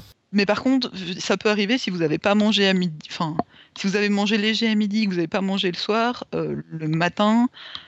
Ouais. Et si on a zappé le petit déj? Alors, le petit déjeuner, en fait, euh... c'est le repas le plus important de la journée. Absolument pas. C'est bien connu. Désolé. Non, mais tu, tu, c'est une, une suite sans, sans arrêt de, de, de mythes ou. C'est ça. J'ai, j'ai décidé de passer les mythes au napalm. Je suis désolée. J'ai quand même réussi à dire que la bière, c'était pas. Là, dans ce que tu décris, là, dans ce que tu décris, si j'ai mangé à vingt heures et que le, le repas suivant, il est à treize heures, quatorze heures le lendemain, je dois être rentré en mode jeûne, quoi. Mais ce qu'il y a, en fait, c'est que euh, normalement. Enfin, normalement, t'as faim avant ça, quoi. Mais j'ai une vie professionnelle, donc du coup, si j'ai pas pris mon petit déjeuner à neuf heures, je le prendrai pas, je mangerai pas avant treize heures. Ok, mais du coup, tu vas produire de l'acétone, et là, je veux pas être en réunion avec toi le matin. Non, mais tu, tu vois ce que je veux dire. C'est que ouais, du coup, il ouais, y a quand même euh... ce côté-là qu'on euh, a besoin, en gros, toutes les six huit heures de manger, sauf la nuit, quoi. C'est un peu ça, mais, euh, mais ça, ça va dépendre des, des métabolismes, ça va dépendre de ce qu'on a mangé, en fait. Si vous avez fait un repas extrêmement lourd la veille, votre organisme, il est parti pour des heures à utiliser cette énergie-là, quoi. Parce que donc, avant de rentrer en cétose, euh, on va d'abord utiliser tout le, tout le glucose, puis tout le glycogène, et puis euh, les acides gras. Je veux dire, pendant que euh, le, le glycogène est recassé pour faire du glucose, il y a déjà des acides gras qui sont utilisés par les cellules. Hein. Mmh. Donc, euh, qui font ça tranquillou parce qu'elles les, enfin, elles, elles rentrent ça dans, dans leurs différents cycles de production d'énergie et elles, elles s'en sortent avec ça. Quand on en arrive à ce que le cerveau doive utiliser les corps cétoniques, là, on, on est rentré en phase de jeûne prolongé. Oui, et, d'accord. Euh, et, Mais et du, coup, pas... euh, du coup, j'imagine que c'est un peu là où tu vas en venir, donc je... peut-être que je te grille, mais on ne sait jamais. Euh, du coup, si j'arrive à dix heures et que je n'ai pas pris de petit-déj et que j'ai faim, en fait, il faut que je mange plutôt que j'attende midi ou une heure. Absolument. Voilà. Tu viens complètement de ruiner la fin de mon dossier. C'est bon, je vais pouvoir passer de la page huit à, à, ma, à ma citation. C'est cool. Voilà. Vous écoutez Bati, pardon, Nicolas, et vous, vous mangez quand vous avez faim. Bref. Je peux revenir à pourquoi les régimes, c'est... Oui, pardon. Mais alors, pourquoi est-ce que le petit-déj, c'est pas le repas le plus important de la journée ? euh, En fait, parce que c'est, c'est vraiment une question de faim. Donc, si, si t'as... Euh... D'accord, si t'as pas faim le matin, ça a rien de bouffer. Exactement. Alors, et... je suis désolé, on va te couper, mais dans, dans les mêmes trucs. Est-ce qu'il vaut mieux manger avant de faire du sport ou après de faire du sport ? Si j'ai alors, pas faim avant de faire du sport. Ils ont montré que ça, ça n'avait pas d'intérêt. Donc, il n'y a pas d'intérêt à faire du sport à jeun pour taper plus dans ses réserves. Euh, et il n'y a pas d'intérêt à manger avant pour euh, être... Euh... Ce qui... Par contre, euh, c'est vrai en dessous du, d'une heure de sport. Hein. Au-delà d'une heure, il, faut... il vaut mieux s'être alimenté avant ou s'alimenter pendant. Ouais, c'est ce que je voulais okay. dire, parce que moi, ça m'est déjà arrivé de courir pendant longtemps quand je m'entraînais pour des courses. Et euh, ouais, quand tu commences à courir une heure et demie, deux heures sans, avoir... sans rien à bouffer, tu, tu sens que ça tape. Quoi. Ah, oui, oui, enfin, oui. À un moment où tu as besoin, t'as besoin d'un steak. Quoi. Mais ça, c'est vrai, même si tu as mangé avant. Je veux dire, si, si tu cours deux heures sans, sans te ravitailler, euh, ça va taper. Quoi. Pour te remettre dans ton dossier, je vais résumer ce que tu as dit avant euh, par Pascal. Donc, euh, le petit déjeuner, c'est le repas le plus important pour ne pas puer de la gueule. Se brosser les dents, c'est bien aussi. Mais... Ouais, après, ça dépend, parce que si vous avez vraiment fait un gros repas la veille, ça va... enfin, vous n'allez pas avoir faim le matin et c'est pas du tout un souci. Ça, alors... tu rigoles, mais je crois que c'est le truc où on est le... où on... qu'on pratique le moins, en fait. Moi, j'ai oui, jamais fait, et des fois, j'ai envie de dire, en fait, en gros, on pratique les repas aux heures fixes et de... j'ai jamais fait, par exemple, de dire, bon, ben, ce midi, je mange pas parce que je me suis pété le bide la veille, quoi. Et alors que ça pourrait, parce qu'en effet, on n'a pas faim. Oui, c'est ça. Mais, euh, mais je, je sais que moi, quand je dis, bah non, euh, je... je mange pas, j'ai pas faim. Enfin, euh, faut, faut que je retienne les gens de s'évanouir, quoi. Mais tu, je, je peux faire les, les quatre pages qui restent avant d'arriver à ça. Dossier, mais je sais que t'as cinq mille mots, alors bon. Ouais, mais je suis à huit pages sur treize, là. Enfin, mais, hein, bon. Bon, j'en étais à quoi ? Voilà. Vous avez brûlé vos meubles en rotin et ça pue. Bon, ça, en fait, ça va être une des raisons des échecs des régimes. Quand je parle échec des régimes, les méta-analyses montrent qu'une personne sur deux cents conserverait son poids post-régime. Donc un tiers à deux tiers des kilos perdus sont repris en une année et pratiquement la totalité en cinq ans. Pourquoi ? Donc quelle étagère ? Bah, y a plusieurs raisons, hein. Si on perd du poids rapidement, le corps panique en fait, il se sent en danger. Il va mettre une, en place toute une série de mécanismes afin de se protéger et de vous faire vous réalimenter. Donc euh, là, ça va être le, le, le cerveau qui va agir, le corps va l'informer qu'il perd de la graisse, qu'il manque de calories. Le cerveau va augmenter la sensation de faim, la volonté de manger, la sensibilité aux odeurs, vous allez devenir un radar à bouffe. Euh, tout va vous sembler avoir nettement plus de goût et... Euh, enfin bref. Tout va vous inciter à manger. Un deuxième mécanisme, si vous avez une volonté en béton armé et que vous avez décidé que non, vous allez continuer à bouffer vos recovers avec rien dessus et juste ça, c'est la diminution du métabolisme basal. Et ça, c'est dur. Parce que puisque vous lui donnez moins d'énergie, le corps va devenir plus économe avec ce que vous lui donnez. Donc en plus, votre masse, maigre, votre masse musculaire diminue plus vite que votre masse grasse, donc elle va consommer encore moins d'énergie. Et ce même une fois que le régime est terminé. Et donc euh, en plus, le maintien de température va être moins bien assuré, donc vous allez avoir froid. Donc là, vous avez froid, vous avez envie de bouffer, vous êtes fatigué en plus, donc c'est super, vous êtes super agréable. Une étude récente sur les candidats de l'émission de Biggest Loser aux États-Unis, euh, c'est une émission en fait où le, le gagnant est la personne qui a perdu le plus de poids sur la durée de l'émission, donc c'est, je ne sais plus combien de personnes obèses... Euh, Euh, au début, et puis on en élimine, enfin chaque semaine celui qui a perdu le moins est éliminé. Oui, c'est aussi atroce que ça n'en a l'air. Il y avait le gagnant, il a perdu une année, il avait perdu cent trente kilos, j'ai vu. C'est ça. Mais enfin, euh, c'est, c'est de la folie, quoi. Et donc, euh, ça a montré que non seulement la plupart des participants reprennent tout le poids perdu, voire plus. Il y en a un qui a qui a repris du poids puis qui en a reperdu, mais parce qu'il a fait euh, une ablation d'une partie de l'estomac. Euh, mais aussi que leur métabolisme est devenu beaucoup plus économe que ceux des gens pesant le même poids. Donc ils regrossissent. Mais ils utilisent beaucoup moins de calories qu'avant. Donc euh, le dernier vainqueur, euh, il consomme cinq cents calories de moins qu'un, qu'un homme de sa taille. Donc c'est, c'est raide. Parce qu'en plus, ça a tellement déréglé son métabolisme qu'il a quand même super faim. Donc euh, voilà. Après, là, là, on parle de trucs vraiment drastiques, hein. Je veux dire, on leur fait faire des, des heures de sport euh, et on leur fait bouffer trois calories et demie par ouais, jour. Mais justement, pour le coup, là, c'était un, un régime très basé sur le sport, il me semble. Euh, et l'alimentation quand même, hein. D'accord. Mais, euh, ouais, je, et, et Koh-Lanta, dans le même esprit, ils reprennent du poids après ou pas ? J'arrête, je te laisse parler. Euh, honnêtement, enfin, je, je vais y arriver à ce truc-là, mais très probablement. Je vais retourner sur les régimes hypocaloriques pour le moment, après on ira aux hyperprotéinés et puis à la... Donc, euh, à la fin d'un régime hypocalorique, vous avez perdu de la graisse, hein, quand même, je veux dire, ne me faites pas dire ce que je n'ai pas dit, il y aura de la graisse qui aura été utilisée, mais vous aurez perdu du muscle. Et bien, il y a une autre étude qui a montré que tant que la masse musculaire ne sera pas revenue à cette taille initiale, vous allez avoir envie de manger plus. Le problème, c'est que comme c'est le tissu adipeux qui constitue pour l'organisme la réserve fondamentale, c'est lui qui est euh, reconstitué en premier.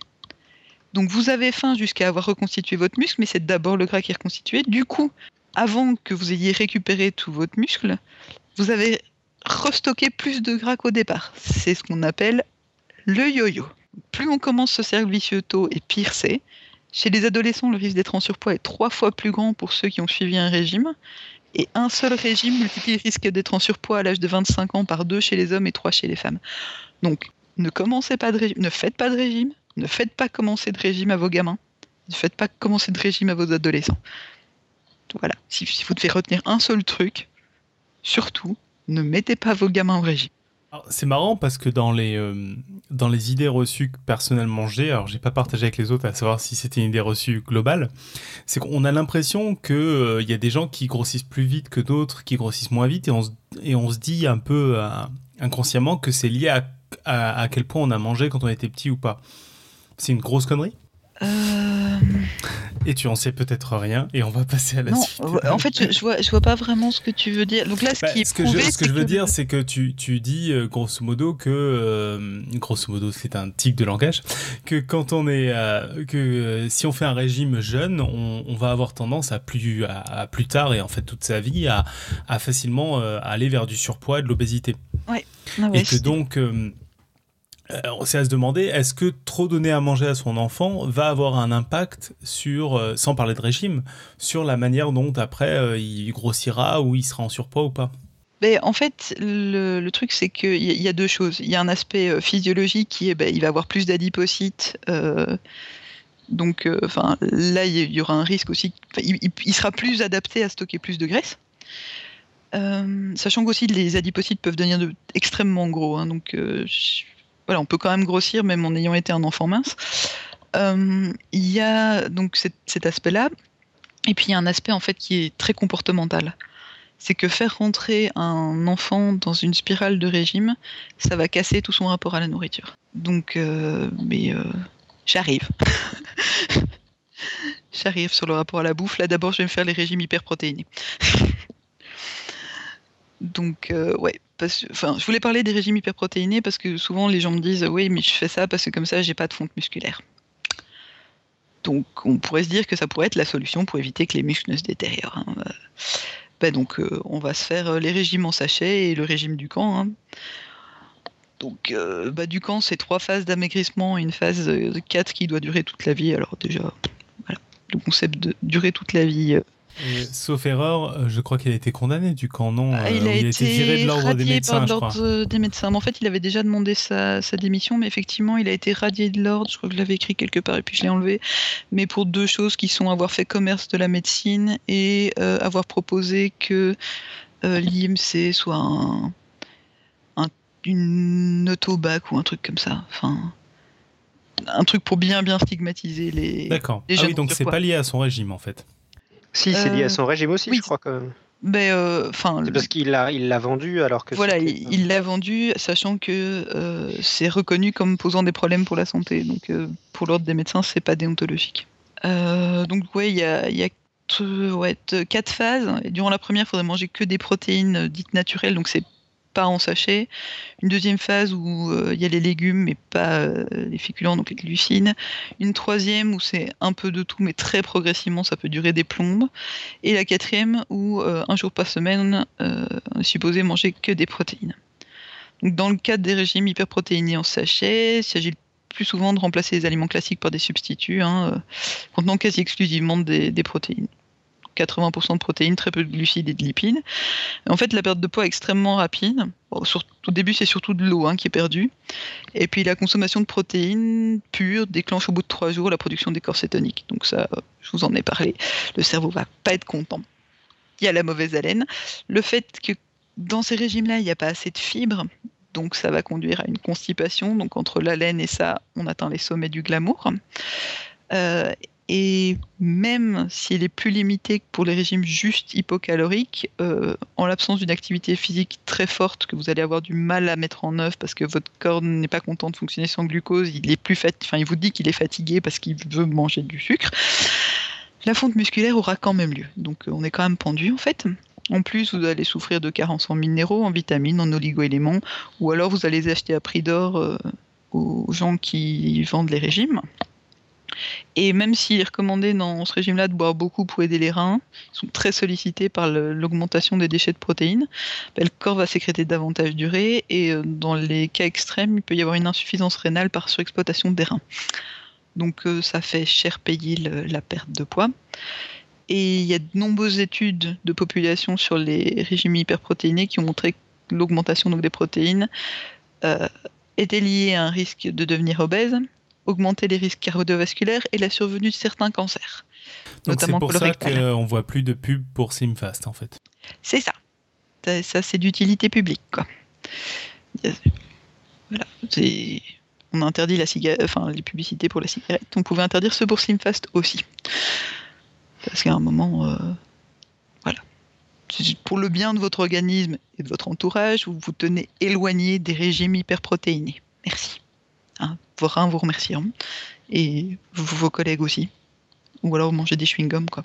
Mais non, juste laissez tomber. Peut-être euh, au cas où, donc les régimes hyperprotéinés, c'est ceux où on mange principalement de la viande ou des choses comme ça en fait. Ou les sachets hyperprotéinés en fait. Ou hein, les sachets hyperprotéinés. Ça... En fait, il pré- y a vraiment ce mythe. Parce que ça rentre dedans le, les régimes, je crois, euh, le régime paléo, si je dis pas une connerie, ouais. Qui doit rentrer là-dedans ou des choses comme ça. En fait, le, la plus, tous les régimes sont hypocaloriques.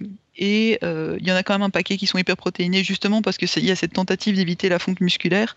Mais euh, bah, ça, je veux dire, ça va pas forcément être le cas parce que les, les protéines qui sont dans vos muscles, elles sont disponibles pour être métabolisées là aussi. Donc, euh, donc voilà. Et, et l'afflux de protéines, bah, le corps le gère pas super bien, quoi. C'est, c'est, c'est pas comme ça qu'on est, qu'on est supposé recevoir notre euh, apport énergétique. Je sais pas si vous avez des questions sur les hyperprotéinés, sinon je vais commencer les compléments alimentaires. Moi, ça va. Ok. Bah, sur les compléments alimentaires, euh, je vais aller très vite, hein, mais les trucs soi-disant miraculeux, les coupes-fins, les médicaments détournés de leur usage à des fins d'amaigrissement. En un mot, fuyez. Hein, s'il existait une molécule capable de vous garder mince en mangeant quatre mille cinq cents calories de gâteau au chocolat par jour, on le saurait. Il n'y aurait plus de problème de surpoids ni d'obésité. Ne mettez pas votre santé en danger en prenant des médicaments que vous n'en avez pas besoin. Gardez à l'esprit qu'il y a paquet de molécules qui sont essentielles à votre organisme, qui peuvent lui être néfastes en trop grosse dose. Donc euh, non, il n'y a, y a pas de poudre de perlimpinpin qui permet de rester mince en mangeant euh, n'importe quoi. Juste rien. Ça n'existe pas. Bah, à commencer par l'eau, qui est en très grande quantité et dangereuse pour la santé. Hein, je crois qu'on en avait déjà parlé. Oui, mais c'est, c'est, c'est le cas. C'est n'importe quel truc, en fait. Voilà, c'est ça. C'est, c'est, euh, qui est-ce qui disait euh, « Rien n'est poison, tout est poison, c'est la dose qui fait le poison ». Le gars dont le, le, le fait de se désensibiliser à un poison est devenu le nom. Paracelse, non euh, Ouais, on n'est pas... C'est la dose qui fait le poison. Paracelse Paracelse, ouais. Bref. Oui, donc voilà, c'est... Le, sans vitamine A, on... ah oui, oh oui, j'ad... je sais pas qui a mis ce truc-là dans la chatroom, mais je l'adore. euh... Donc oui, voilà, c'est... C'est... ça va être le cas pour tout, mais il y a... y a rien qui fonctionne, quoi. De... À part si vous avez vraiment un truc qui est prescrit par votre médecin euh, pour une raison très particulière, je veux dire, si vous avez un déficit en quelque chose, si vous avez un problème thyroïdien, euh, oui, y... qui provoque une augmentation de poids, oui, prendre vos médicaments pour réguler votre thyroïde va aider à la perte de poids. Mais c'est tout, quoi. Je veux dire, euh, si on si on n'a pas de problème, on ne prend pas de médicaments. Euh. Tout comme si vous êtes malade et que vous vomissez, ça va vous faire perdre du poids, mais c'est pas recommandé non plus. Non, c'est ça. Je ne suis pas rentrée dans les comportements boulimiques, anorexiques et vomitifs, mais non. On ne se je fait... parlais même pas de ça. Je parlais juste de gastro, gastro ou quoi que ce soit. Ouais, non, mais ça, Joanne vous en parlera s'il veut. Euh... Merci. Ouais, je vais revenir à mes produits pas terribles pour l'organisme. Hein. Si vous êtes adepte des produits aussi euh, allégés en gras, bah, sachez que ça s'applique juste à un taux de matière grasse qui doit être inférieur à trente pour cent pour pouvoir avoir cette allégation-là. Mais ça peut aussi, euh, du coup, comporter beaucoup d'amidon hein, pour conserver la même texture, donc beaucoup de sucre. Pop, pop, pop. Non mais tous les tous les aliments sont pas à égalité là-dessus, ça dépend en fait. C'est-à-dire que il y a des il y a dans les trucs light, il y a trucs light et trucs light. T'as des trucs light de toute façon le, le gros de l'ingrédient c'est du sucre, donc bon en parler d'un truc light c'est qu'on se doute bien que ça a été remplacé par quelque chose. Et t'as d'autres choses où c'est un procédé de fabrication qui est un peu différent, non ? Tout à fait. Mais alors en fait de manière générale. Euh... Pensons au yaourt par exemple. Il vaut toujours mieux manger l'original que la copie light parce que notre Enfin, notre organisme ne gère pas super bien les trucs où on essaye de, le... de lui faire croire que... Enfin... Donc genre les yaourts zéro pour cent aussi, c'est pas bon. Et la crème fraîche ? Non mais enfin, je ne sais pas ce que vous avez contre le trente pour cent de matière grasse, quoi. Je veux dire, euh, c'est bon. Non mais je sais pas, je demande... Parce bah, objectivement, c'est à peu près le même goût. Enfin, bon, je... bon, moi, dans, euh, ouais, là, non, après, là, là moi, je fais ma checklist, hein, mais dans, dans les oui-dire que j'avais eu, c'était que les produits laitiers, quand c'était zéro pour cent, c'était pas euh, totalement absurde et que c'était pas un après, truc qu'on avait remplacé. Après, ce qu'il y a, c'est que les produits laitiers, en fait... Euh... on les écrème et donc on, met, on peut mettre plus ou moins de gras. Donc là, on n'essaye pas de faire croire... Euh, on, on tape pas un truc pour faire croire que c'est, c'est plus sucré, plus gras, machin, que ça ne l'est vraiment. Donc ça, c'est pas problématique. Euh, après, je trouve D'accord, que... La crème et les yaourts, c'est juste que t'enlèves plus de gras. Donc, c'est et ça, donc à un moment, ça devient de la flotte blanche hein, pour la crème, mais euh, pardon, enfin, je sais pas. Et amis amateurs de fromage, le fromage le moins calorique, la concoyote, savouré. Ouais, en, ouais, j'avoue que moi je bouffe juste du fromage sans me préoccuper de ce qui est calorique ou pas, mais on, on y viendra après. Mais je vais, je vais me faire les boissons light quand même. Hein. On a eu une question aussi quand même euh, avant, pardon. Oui. Euh, Nivounet qui demande que pensez-vous, euh, que, que pensez des compléments alimentaires orientés sport, type B C A A. Je sais pas ce que c'est B C A A. Mais... Je sais pas non plus ce que c'est le B C A A. Je euh... regarde si tu veux. Tout, tout, tout, des acides aminés rapides. Oui, aminoacides, c'est ça. Leucine, isoleucine et valéine. Bah, c'est des. C'est pas, c'est pas des trucs pour faire grossir les muscles, c'est ça ? Non ? Je sais pas. Euh, bah ouais, ça, enfin, ouais, ça va être des trucs pour. C'est, c'est, c'est des compléments. Euh... c'est des compléments protéinés. Euh, de manière générale, c'est toujours moins bien assimilé, ces trucs-là. C'est comme, je veux dire, la vitamine C, on ne peut pas dire grand-chose de mal sur la vitamine C. Quand on en prend trop, on l'excrète, donc c'est pas, c'est pas comme la vitamine A où la surdose peut poser des problèmes.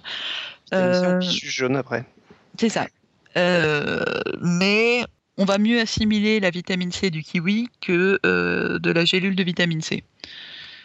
Donc, euh, de manière générale, si vous avez besoin de plus de protéines, ben, il vaut mieux consommer plus de protéines, dans la limite de ne pas flinguer ses reins. Et euh, j'ai pas dit manger plus de viande, hein, les protéines, c'est pas forcément de la viande.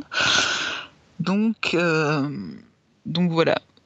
De, de manière générale, euh, je pense qu'il vaut mieux éviter ces trucs-là aussi, mais j'ai pas étudié les compléments alimentaires spécifiques pour sportifs.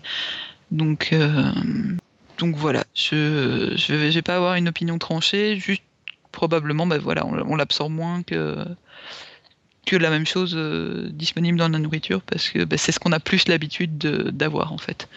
Je sais pas si okay. Enfin, je euh, sais, je, je sais pas. Mais voilà. Je... Tu peux passer aux boissons. Ouais. Les sans... boissons light, avec des édulcorants. Mais les zéros, c'est mieux que les light. Hein.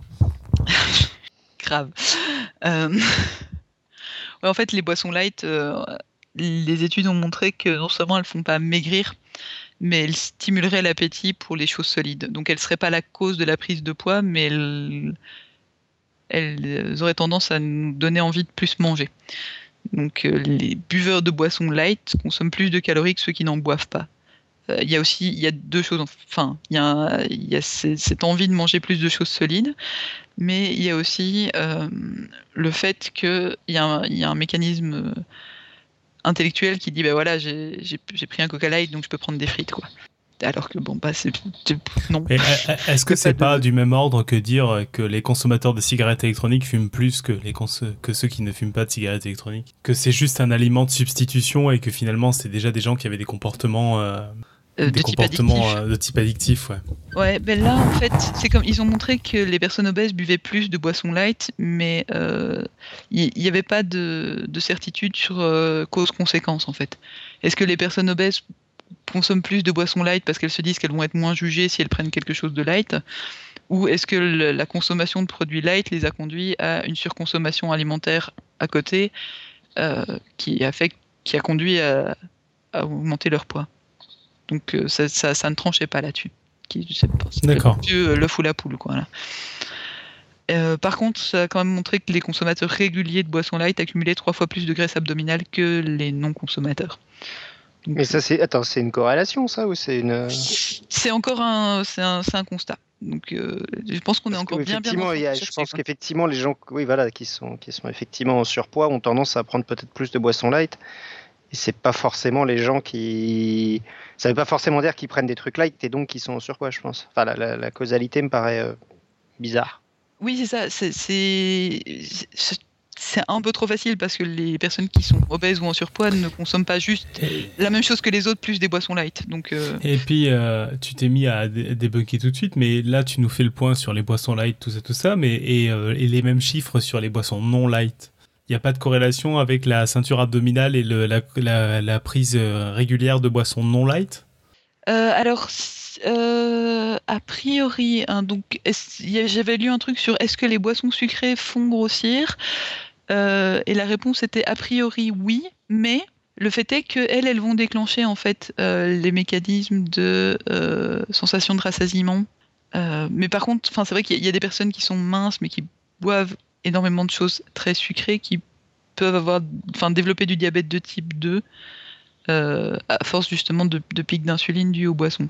Même si on ne va pas avoir l'impression qu'elles sont euh, à risque parce qu'elles sont minces. Je parle de elles, les personnes. Hein, mais euh... donc voilà, c'est okay. A priori en fait, oui, euh, vu qu'il y a un apport de sucre, mais que normalement il y a un vrai apport de sucre et donc il y a des signaux qui sont envoyés au corps euh, pour pour arrêter quoi. Parce que parce qu'il a envie, enfin il a moins besoin de sucre. Je passe au sport. Chic. Bon, est-ce qu'on peut maigrir en faisant du sport ? Ben oui et non. Hein, je sais bien, je suis pénible ce soir, désolé. Le problème, c'est en fait de faire du sport pour vouloir maigrir. Ça va souvent entraîner une réaction de surconsommation alimentaire après le sport. En fait, consciemment ou non, on va compenser, voire surcompenser la perte calorique sportive. Voilà, surévalué, du coup ça arrive régulièrement que les gens prennent du poids en commençant une activité sportive et pas seulement parce que le muscle pèse plus lourd, enfin non, il prend moins de place, tout.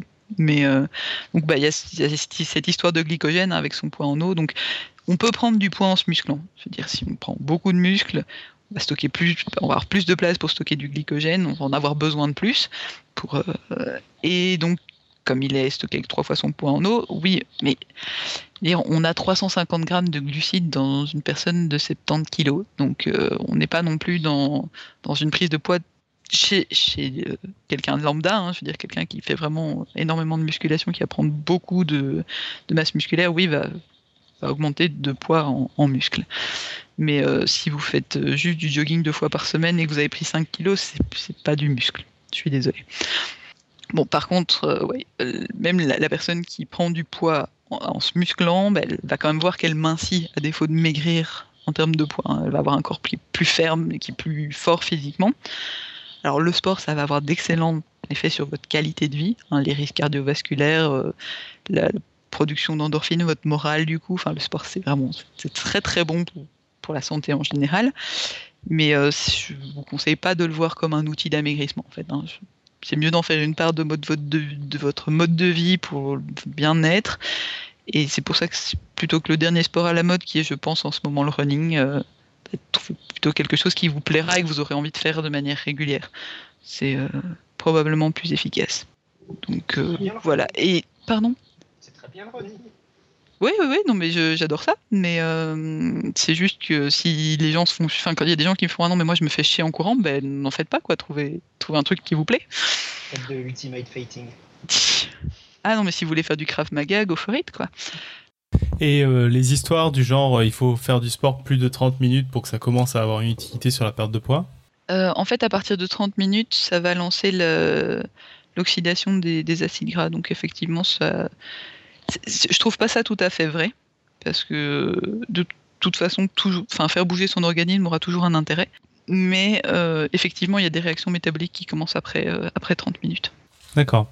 Bon, sinon, il y a Gépif qui dit « Merde, ça partait bien, on commence en disant que le sucre et le gras, c'est bien, et là, l'accident, on nous dit qu'il faut faire du sport. » Merde. euh... Je voulais rajouter un truc, mais euh, ouais, ça m'est... ça m'est sorti de la tête et je l'ai pas noté. Merde. Bon, euh, ça va me revenir. Ouais, alors si, enfin quand même pour le, le sport, euh, bah, en fait, ouais, la musculation c'est le mieux. Hein. Je dis ça sachant que je fais de l'endurance, donc euh, voilà, faites ce que je dis, pas ce que je fais. Ou venez courir avec moi, hein, j'ai toujours mes baskets. Euh, voilà, la musculation, ça va vous permettre de prendre de la masse musculaire, donc il va consommer plus. Enfin, votre métabolisme va augmenter, vous pourrez manger plus. Oui, parce que quand, voilà, donc ça c'est. Cercle positif, si vous avez envie de manger plus, faites-vous du muscle et il va consommer plus de, d'énergie. Quoi. Le meilleur euh, sport, c'est la musculation. Quoi. Le meilleur sport pour se muscler, je veux dire, le, l'endurance va apporter d'autres choses. Euh, pour vraiment perdre du poids et se muscler, ouais, la, la musculation est excellente. Parce que c'est, on crée de la masse maigre qui va utiliser de l'énergie même au repos et euh, ça ne demande pas énormément de, de temps d'investissement. Sachant qu'encore une fois, moi, je fais de l'endurance. Hein, donc, euh, je veux dire, je... voilà. Je... D'accord. Je... D'accord, donc en faisant de la muscu, oui, ok, tu, tu, tu perds pas tant finalement de calories que ça, c'est juste que tu gagnes de la marge pour des calories que tu peux bouffer. Mais euh, pas seulement, que tu vas consommer aussi, vu que ton métabolisme basal va augmenter parce que t'as... D'accord. T'as, t'as, t'as augmenté ton... la taille de ton usine à consommation. Enfin, t'as un foyer plus grand, tu peux mettre... Tu as besoin de mettre plus de bois dedans pour l'entretenir. Quoi. Donc, euh, donc voilà. Alors que l'endurance, bah, ça va plus consommer euh, bah, d'abord votre glycogène et puis qui va être reconstitué, tout ça. Bon, je sens que j'ai un peu déprimé l'assemblée là, en établissant grosso modo que les régimes c'était tout moisi, enfin, sauf Gépif que j'ai déprimé en disant qu'il fallait faire du sport. Euh... et donc euh, voilà, on reprend tout le poids qu'on a perdu en faisant des régimes. Bon, là, normalement, il y a quelqu'un qui. Quand Coyote et Guinness, c'était bien aussi. Exactement, mais non, mais à partir de là, on a sauvé la journée, quoi.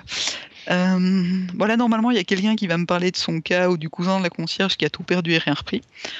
Bon, bah, il y a des gens qui gagnent au loto, donc euh, s'il y a des, une probabilité de, de un sur soixante millions peut se produire, un sur deux cents, forcément, on, on, en, on va en croiser. Euh, ça c'est un sur deux cents, c'est les gens qui conservent leur perte de poids après un régime. Et ensuite, j'aimerais bien distinguer les gens qui maintiennent leur perte de poids en restant dans la restriction cognitive, les gens qui se pèsent tous les jours, qui mesurent chaque calorie qui rentre dans leur bouche, de ceux qui maintiennent un poids euh, qui est dit euh, de forme en se nourrissant sans contrôler leur alimentation. Donc euh, bah, la restriction alimentaire, c'est un comportement qui est dangereux sur le long terme et qui est au minimum éreintant, quoi. C'est, c'est fatigant de surveiller tout ce qu'on bouffe. Bon, du coup, est-ce que tout mais est vain? C'est que je comprends pas, parce que tu dis que, tu dis que c'est compliqué de garder un poids de forme, c'est ça que tu dis? Non, j'arrive. Et alors du coup, est-ce que ça veut dire que si tu manges à ta faim tout le temps sans faire attention, tu vas forcément être dans une courbe croissante? Non mais je m'en fous, moi je sors si vous continuez à me pourrir la fin de mon dossier. Non, non, non, non, si tu, si tu manges toujours à ta faim en respectant tes aliments, tu, tu, tu bouges plus. Non mais, enfin zut, ah mais mon effet quoi. Ah, oh, bon. bon, du coup, D'accord. Je passe à la suite sans faire mon petit effet de transition. Tant pis. Pardon. Bon. C'est pas grave. Bon, ben, votre organisme, voilà, il est doté d'un excellent outil qui vous détermine votre besoin alimentaire, et c'est juste bêtement et simplement la faim. Voilà. Donc la faim, euh, c'est une sensation qui se produit quand le niveau de glycogène dans le foie tombe sous un certain niveau. Et souvent, ça arrive avant le désir de manger. Bon, bah, une des premières étapes de la réconciliation alimentaire. Euh... Ouais, en fait, ce que je voulais dire dans ma transition qui a été toute gâchée, c'est que, ouais, non, en fait, il y a quand même moyen de perdre du poids et de ne pas le reprendre. Voilà. Mais euh, que la clé, c'est en écoutant sa faim. Mais euh, personne ne enfin, fait rien que me spoiler ici. Donc, euh, voilà. Le, la première étape pour les gens qui ont fait beaucoup de régimes, c'est d'apprendre à ne plus avoir peur d'avoir faim. J'ai, j'ai souvent lu dans des trucs de régime euh, qu'il fallait euh, manger avant d'aller à une soirée ou euh, d'aller chez des gens pour ne pas se jeter sur euh, les choses. Et les gens qui sont en restriction cognitive, ils mangent avant de, ressort- avant de ressentir la faim, comme si ça allait libérer les démons qui se nourrissent de chocolat, de pizza, de bière et rayer la mention inutile qu'en coyote. Euh, alors oui, c'est, le, c'est effectivement le cas chez les gens qui s'interdisent des aliments sous prétexte qu'ils sont mauvais et qui veulent manger que des aliments bons. Alors il y a le, soit l'orthorexie qui est euh, les aliments sont sains ou pas sains, soit bah, voilà, la restriction alimentaire de ça, ça va me faire grossir, j'en ai très très envie, mais oh là là non, ça va me faire grossir, et euh, ah oui non, ça c'est, bon, ça c'est bon pour la ligne. À partir du moment où vous vous autorisez à manger ce que vous voulez, strictement ce que vous voulez, vous aurez beaucoup moins de mal à arrêter. Si vous dites que c'est la dernière fois que vous mangez du Nutella et jurez demain vous n'en mangerez plus jamais, votre cerveau il va faire ok c'est bon, non mais là on se fait le pot quoi. Alors que si vous vous dites euh, bah, je referme, genre, il sera toujours là demain, vous allez vous rendre compte que franchement enfin c'est pas terrible. Les pâtes à tartiner, il euh, y en a des vachement meilleures que le Nutella quoi. Euh, voilà, il faut enfin il y, y a il faut sortir de ces ces comportements de, de manger euh, ce qui est bien. D'avoir l'impression de, qu'il faut se comporter bien de manière alimentaire. La faim, c'est facile à reconnaître, quoi. On sait qu'on a faim. On a le ventre qui fait... Je fais super bien le ventre qui fait craou. On a le ventre qui... enfin, on a l'estomac qui crampe. Et quand vous mangez à ce moment-là, mais tout est tellement meilleur. Je veux dire, le... le plaisir que vous avez à manger, il est à son apogée. Quand on dit que la faim, c'est le meilleur des assaisonnements, c'est pas juste une vue de l'esprit. Vous, vous avez l'odorat qui est... vachement développé et tout vous paraît vraiment meilleur. Et en fait, cette, cette sensation-là, elle diminue au fur et à mesure que vous mangez. Donc c'est, c'est ce qu'on appelle le rassasiement. C'est l'extinction du plaisir alimentaire. Et à ce moment-là, ça sert à rien de commencer à grignoter d'autres trucs en espérant pouvoir retrouver ce plaisir. Il faut juste attendre d'avoir à nouveau faim. Donc ça, c'est vachement facile à faire quand on est chez soi. Je veux dire, il y a des trucs super pratiques qui s'appellent des frigos. Si vous avez fait un super bon gâteau au chocolat, bah une fois que vous avez l'impression que c'est juste un, un truc un peu tiède et que ça vous apporte plus grand-chose comme plaisir en bouche, attendez d'avoir à nouveau faim, vous inquiétez pas, il sera toujours aussi bon, mais il sera toujours là.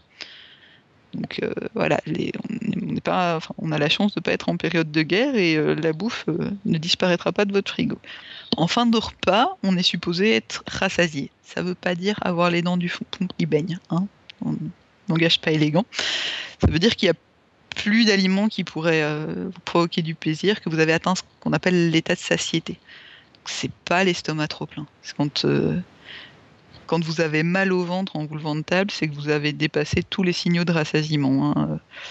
Et quand on a pris l'habitude de manger quand on n'avait pas faim parce qu'il est treize heures et qu'il faut qu'on aille manger, ou euh, enfin, soit on a attendu pendant deux heures à en avoir des vertiges tellement on a faim, soit bah, en fait on n'avait absolument pas faim, mais bon, on va bouffer, on va bouffer. Euh, bah, ça demande un peu de temps à réapprendre en fait. Hein. Prendre le temps de se demander si on a faim et de quoi on a faim aussi, et, et prendre le temps de manger bêtement en fait. On dit que c'est important, ça pour le coup c'est un, c'est un mythe qui est vrai parce qu'il faut le temps que... Enfin, le, le tissu adipeux notamment va produire une hormone qui est appelée la leptine et ça va envoyer au cerveau le signal que c'est bon, il peut, il, il peut fermer le, la boutique alimentaire, euh, ça va quoi. La, la nourriture a été fournie, tout va bien. Alors, le respect de vos sensations de faim et de satiété, ça va vous permettre d'atteindre votre poids dit forme. Donc non, en mangeant normalement, on n'est pas voué à la courbe, à une, enfin, à, à prendre du poids... Euh, indéfiniment. Normalement, enfin, si vous avez l'habitude de trop manger, si, si la sensation estomac trop rempli qui tiraille, euh, c'est quelque chose de, de courant, euh, en respectant les sensations de, de faim et de satiété, vous allez, vous allez perdre du poids. Parce que vous, si vous avez l'estomac qui vous fait mal, vous mangez trop pour votre organisme. Alors, alors après, ce poids-là, ça peut ne pas être celui qui vous fait rêver ou euh, celui qui donne une taille trente-quatre ou celui que vous aviez quand vous aviez seize ans ou vingt ou trente. Mais de la même manière, on n'est enfin, pas tous profilés pour courir le cent mètres en moins de dix secondes, même en s'entraînant. Eh, tout le monde n'est pas naturellement extrêmement mince. Voilà. Si vous voulez perdre du poids, le mieux c'est de trouver finalement le mode de vie qui vous permet d'avoir le corps dans lequel vous vous sentez bien. Parce que quel que soit le poids de départ, vous pouvez devenir très mince et musclé en faisant des heures de sport par jour. Hein. C'est, euh, c'est le le truc du Biggest Loser, les, les gens sont obèses et puis ils deviennent euh, tout secs et tout musclés. En faisant des heures de sport par jour, en restreignant son alimentation. Après, c'est une question de est-ce que vous avez envie, est-ce que vous avez la possibilité de maintenir ça toute votre vie ? À partir du moment où la réponse est non, c'est quelque chose qui conduira irrémédiablement à une prise de poids quand ce sera plus possible. C'est la même chose pour Koh-Lanta. Je veux dire, à partir du moment où il euh, y a plus que cinq cents calories à bouffer par jour et qu'on n'est plus obligé d'aller crapahuter... Euh, dans la forêt, le machin, le truc, pour, euh, pour trouver sa bouffe, forcément, il va y avoir une reprise de poids. Et, euh, et puis, c'est normal, parce que l'organisme veut reconstituer son, ses réserves, parce qu'il ne sait jamais, vous pourriez le renvoyer sur une île déserte à bouffer des larves. Hein. Je comprends, moi non plus, je ne le prendrais pas bien. Il y a un autre truc qu'il faut virer euh, au passage, c'est euh, ce qui semble très haut de loin une injonction. Hein. Ça, c'est terminer son assiette, ne pas manger entre les repas, ne pas sauter un repas... Vous pouvez tout fait, foutre tout ça au bac, hein. vous, vous mangez quand vous avez faim. Voilà, vous arrêtez euh, quand vous n'avez plus faim, et euh, ça veut dire quand euh, la nourriture, elle vous semble vachement moins bonne. Voilà, donc, je veux dire, hors problèmes médicaux spécifiques, ou dérèglements profonds du métabolisme par des années de régime drastiques, et c'est pas que le métabolisme, c'est aussi le, psych- le psychisme qui est vraiment à reprendre en main, parce qu'effectivement, enfin...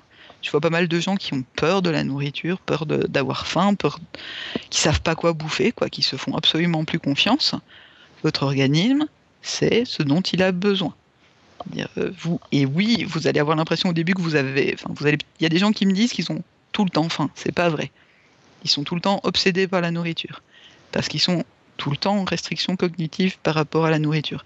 C'est normal. Je veux dire, à partir du moment où on dit à l'organisme « non, ça t'as le droit et ça t'as pas le droit », les choses qui sont interdites deviennent intéressantes. C'est le pot de confiture dans le placard, quoi. Mais, euh, mais ça peut se déconstruire. C'est vraiment possible. Et euh, en France, il y a notamment bah, le groupe de réflexion sur l'obésité et le surpoids qui fait une... Enfin, qui, qui détaille très bien ça et qui, euh, qui a une liste de praticiens qui peuvent euh, vous aider à, à renouer avec, avec vos sensations. Quoi. Donc c'est, ça peut permettre de mettre fin au cycle de restrictions et compulsions alimentaires pour réapprendre à profiter de la nourriture. Ça ne va pas forcément vous faire perdre trente ou quarante kilos. Hein, mais euh, Pardon. Qu'est-ce qui se passe ? Non, bien. Groupe de réflexion sur l'obésité et le surpoids. Leur, oui, ça leur fait acronyme, gros. C'est gros. Voilà. voilà. Ou G R O S, hein, suivant comment on le prend, mais c'était, c'était volontaire. Ouais, c'est on, le a que- on a une question très sérieuse de, de jeunes. Ouais, après, je sais qu'il y a des gens qui ne veulent pas aller les voir à cause de ça, je trouve ça un petit peu triste. Donc j'ai tendance à donner le nom complet. Et voilà, je pense que déjà, pour les gens qui, ont, qui sont au régime depuis qu'ils sont gamins, pouvoir se réconcilier avec l'acte de manger, c'est, c'est déjà un grand pas. Quoi. Parce que, oui, voilà, on, on peut parler des gens qui ont envie de perdre deux à trois kilos, même dix, mais il euh, y a des gens pour qui le, le poids, c'est une véritable souffrance, quoi. On a une question dans la chatroom, désolé de t'interrompre, de John Duff qui demande euh, « Du coup, on peut manger non-stop parce qu'on a faim un petit peu, mais tous les quarts d'heure ?» Alors, en fait, un quart d'heure, ça va être trop peu quand même. Euh, après, ça dépend ce qu'on appelle un petit peu. Enfin, oui, techniquement, je pense qu'il devrait y avoir moyen. Enfin, je, je comprends le... Limite, ça donne envie d'essayer, quoi. Mais c'est pas, pas comme ça que marche la société. Non, c'est ça. Et en fait, euh, il faut savoir, parce qu'il y a aussi des gens qui sont stressés par rapport à ça et qui vont faire euh, ouais, mais du coup, euh, le, euh, du coup, je vais pas manger avec ma famille, et parce que se nourrir, c'est un acte social aussi. Je ne l'occulte pas du tout. En fait, ce qui est intéressant, c'est que souvent, ça va se réguler euh, à peu près tout seul sur, sur les ordres pas normales, quoi. Comment ça se fait que ça, que ça se cadre sur les ordres? Parce qu'il y, y a des pays où tu... Par exemple, en Thaïlande, ils ont, pas, ils ont beaucoup... Enfin, les, les heures de repas euh, qu'on a en Occident sont beaucoup moins euh, obligées. Enfin, en gros, ils peuvent manger jusqu'à de deux à cinq repas par jour en fonction des journées. Et ils n'ont pas particulièrement d'heures de repas comme nous, aussi fixes que les nôtres en tout cas. Aussi... Oui, mais en fait, du coup, probablement que la nourriture est différente aussi. Je veux dire, si on était axé sur cinq repas par jour, on les ferait différents. D'accord. Donc, euh, en fait, ce qu'il y a, c'est qu'on va, on a ce, ce concept qui est un peu de se caler. Quand on petit déjeune, on veut se caler jusque midi souvent. Alors qu'en fait, bah, si on si on n'a pas envie, euh, on peut aussi manger plus léger et prendre une collation à dix heures et manger à midi et prendre un goûter à quatre heures et, euh, et puis souper, oui, parce qu'en plus en Belgique, on soupe, on ne dîne pas. Euh, et voilà, je veux dire, il n'y a pas... Ça, ça a l'air un peu flippant comme ça, mais euh, c'est le, le corps est designé pour nous dire ce dont il a besoin. Et peut-être qu'au début, il va crier chips et chocolat, mais euh, il peut très bien crier brocoli, quoi. Non, c'est pas une blague. Oui, bon, d'accord, je suis peut-être bizarre, mais voilà. Moi, ça m'est jamais arrivé, perso. Ouais, ben moi si. Je veux dire, j'ai, j'ai un vrai truc avec les brocolis, mais les choux de Bruxelles aussi, mais ça, on va dire que c'est génétique. Euh... Donc voilà. Mais ça, c'était un truc auquel je voulais arriver. Je, sais... je peux continuer ? Oui, oui, là, j'arrive à la fin. Oui, vas-y. Euh, donc justement, c'est l'impact de la nourriture sur le corps, en fait. Euh, si vous avez, comme moi, des allergies alimentaires, vous, êtes... vous savez que vous êtes conditionné à refuser euh, tout ce qui contient de cet allergène. Bon, vous allez le traquer dans les plats qu'on vous propose au resto. Vous allez poser systématiquement la question. Il y a des poivrons dans votre sauce ? Ouais, moi, c'est les poivrons. Oui, j'ai... J'ai... voilà, je suis bizarre, mais tout va bien. Mais sans aller jusqu'à l'allergie, il y a certains aliments qui vont vous faire vous sentir bien et d'autres pas. Alors, je ne parle pas de virer dans une forme de euh, ça, c'est un aliment sain et ça, c'est pas sain. Non, je parle de ce qui vous fait vous sentir bien, vous, et euh, ce qui vous colle dans un état léthargique. Et ça, c'est... c'est pas la même chose. Mais si vous observez le, ce que l'alimentation provoque chez vous, enfin ce que différents aliments provoquent chez vous, vous allez pouvoir trouver la meilleure manière de vous alimenter. Et c'est pas la mienne et c'est pas celle de votre voix. C'est vraiment ce dont votre organisme a besoin à ce moment-là de votre vie. Voilà, j'arrive vraiment à la fin. Résumé, j'espère que vous savez maintenant comment votre corps utilise l'énergie que vous lui donnez, en vous alimentant, pourquoi il en a tellement besoin. Que vous savez pourquoi les régimes hypocaloriques ne servent à rien, que les échecs répétés ne sont pas le fruit d'une faiblesse ou d'un quelconque manque de volonté, mais bien un mécanisme de survie du corps humain. Et je vous souhaite un très bel été dépou- dépourvu de tout régime hyperprotéiné. Merci. Merveilleux. Je vous en prie. Euh, bah on a pris plein de choses. ouais, ouais, carrément, il va falloir revenir, hein, parce que par contre, euh, bah, y a encore plein de choses à apprendre, j'ai l'impression. Euh, ouais, je, je, peux, je peux faire deux heures sur le gras. Et c'est passionnant, le tissu adipeux. Mais euh, si, si, je vous okay. jure. Donc, ouais, je sais pas s'il y a d'autres questions. Je, pense qu'on je crois a qu'on les a posées au fur et à mesure, en fait. Je peux revérifier en cherchant à A T P S, mais je crois qu'on les a eues. Ouais. Ah non, t'as coupé. Ah, euh, je sais plus si on a posé celle-là. Gépif qui demandait, est-ce qu'il n'y a pas des gens qui ont des comportements à risque qui peuvent pas s'empêcher de manger, même sans avoir faim ? Il euh, y a je plein de gens si qui mangent sans avoir faim. D'accord, oui, oui, en fait, oui, non, enfin, même, même moi, en fait, si, ça m'arrive, effectivement, oui, c'est pas forcément des comportements particulièrement anormaux. Oui, c'est ça, je veux dire. Enfin, après, ça arrive a... de se faire péter le bide, oui. Il y a des comportements euh, vraiment, euh, allez, enfin, qui, qui, qui sont des maladies mentales, peut-être que la, la boulimie, où là, bah, je veux dire, les gens peuvent s'envoyer un paquet de pâtes sèches, euh, une plaquette de beurre. Euh... Voilà, là, on parle pas de, on parle pas de se faire euh, une montagne de tartines. Euh... La pâte à tartiner est sympa, quoi. C'est, euh... Pardon, je viens de voir le dessin de Pouillot et ça me fait beaucoup rire. Donc pour les auditeurs, il y a un nouveau dessin de Pouillot. Euh, les nouveaux régimes tellement plus efficaces. J'ai perdu dix kilos en une heure seulement. Ouais, je me suis fait couper une jambe. Demain, j'enlève le bras. Merci Pouillot. Donc, euh, donc voilà, en fait, oui, enfin, la, la, la majeure partie des gens euh, mangent sans avoir faim. Et, euh, et c'est vachement moins bon, en fait, hein, quand on, quand on réapprend à manger quand on a vraiment faim. Euh... D'ailleurs, c'est un truc que vous pouvez constater chez les gens qui sont minces euh, depuis toujours et naturellement. Les rares fois où ils mangent à s'en faire péter le bide, c'est quand ils sont chez leur tante Hortense qui fait super bien à bouffer et qu'ils savent que c'est une fois par an, quoi. Et c'est pas parce qu'ils sont consciemment en train de se restreindre tout le reste du temps, mais là ils savent que c'est pas quelque chose auquel ils vont avoir accès facilement. Je veux dire, le Nutella, à part si demain il y a un effondrement de, de la noisette et de l'huile de palme, et je suis même pas sûre qu'il reste de la noisette dans le Nutella, euh, il y aura encore du Nutella demain, quoi. Je veux dire, euh, il, il, enfin, à part les trucs que voilà, c'est, c'est, c'est votre grande tante Hortense qui en fait une fois par an parce qu'elle fait sa super galette des rois que pour l'épiphanie, euh, là. Euh, Vous pouvez en bouffer. Gras, euh... qu'à Noël, finalement. Ouais, c'est ça. Enfin, il y a des trucs comme ça. Je veux dire, à votre anniversaire, euh... enfin, bouffez pas trois haricots verts euh, vapeur, quoi. J'ai rien contre les haricots, c'est super bon, mais euh... c'est pas, c'est, c'est, c'est le genre de repas où vous pouvez abuser un peu. Et alors, clairement, si vous avez pas faim, je... non, mais ça arrive souvent que, par exemple, les gens se sont fait un super gros repas euh, de famille, et le soir, ils ont la flemme de se faire à bouffer pour une raison toute conne qui est qu'ils ont absolument pas faim, et donc ils vont commander des pizzas. Comment dire ? C'est add insult to injury, quoi. Vous avez déjà... Mais moi, j'ai... c'est vrai que j'ai tendance à penser que c'est pas bien de sauter un repas, quoi. Ouais, mais enfin, tu veux... avec ce que je t'ai dit maintenant, euh, pourquoi t'as l'impression que ce serait pas bien de sauter un repas ? Non, non, avec tu m'as tu dit, oui, oui, bien sûr, mais c'est plus, de manière générale, moi, c'était plus, il faut absolument, quitte à manger quasiment rien, manger un petit truc, quoi. Oui, c'est ça. Et eh ben en fait, que dalle. Voilà. Faut laisser son organisme gentiment digérer tout ça, et puis le lendemain, t'auras faim, et, euh... et tout ira bien, quoi. Il y a euh, donc Gépif qui nous dit, euh, c'est Gépif pardon, euh, tac tac, non Brucicor qui nous dit qu'il y a un syndrome qui s'appelle le syndrome de Prader-Willi qui fait que tu n'as plus de sensation de satiété. Ou dur. Mais c'est un truc génétique, donc c'est sur, c'est si on a un problème sur le chronomome quinze. D'accord. Alors je vois qu'il y a une question sur ce que je fais. Alors ce que je fais en fait n'a rien à voir avec ça, donc je ne vais pas en parler. Mais euh, j'ai une formation d'ingénieur agronome euh, spécialisée en technologie alimentaire. Donc voilà pourquoi je peux parler de bouffe pendant des plombes. Et j'ai fait mon mémoire sur euh, la, lipolyse, donc enfin euh, sur le comportement des polluants organiques persistants lors de la lipolyse. Donc je okay. peux parler de gras pendant des plombes aussi. Super, ben merci beaucoup. Je vous en prie. Euh, tu feras la retranscription de ton épisode ou... euh, Oui, bah, j'ai le dossier là. Non, je sais, je rigole. On passe au pitch. Euh, donc la semaine prochaine, on reçoit euh, Léo de Dirty Biology et euh, Lucile Étienne euh, qui est géographe et donc qui vient nous parler. Donc je ne sais pas si vous avez vu l'émission de Dirty Biology, les origines de la richesse, où l'on avait appris plein de choses quant aux déterminants de l'évolution des deux, de deux sociétés insulaires dans leur cadre de richesse.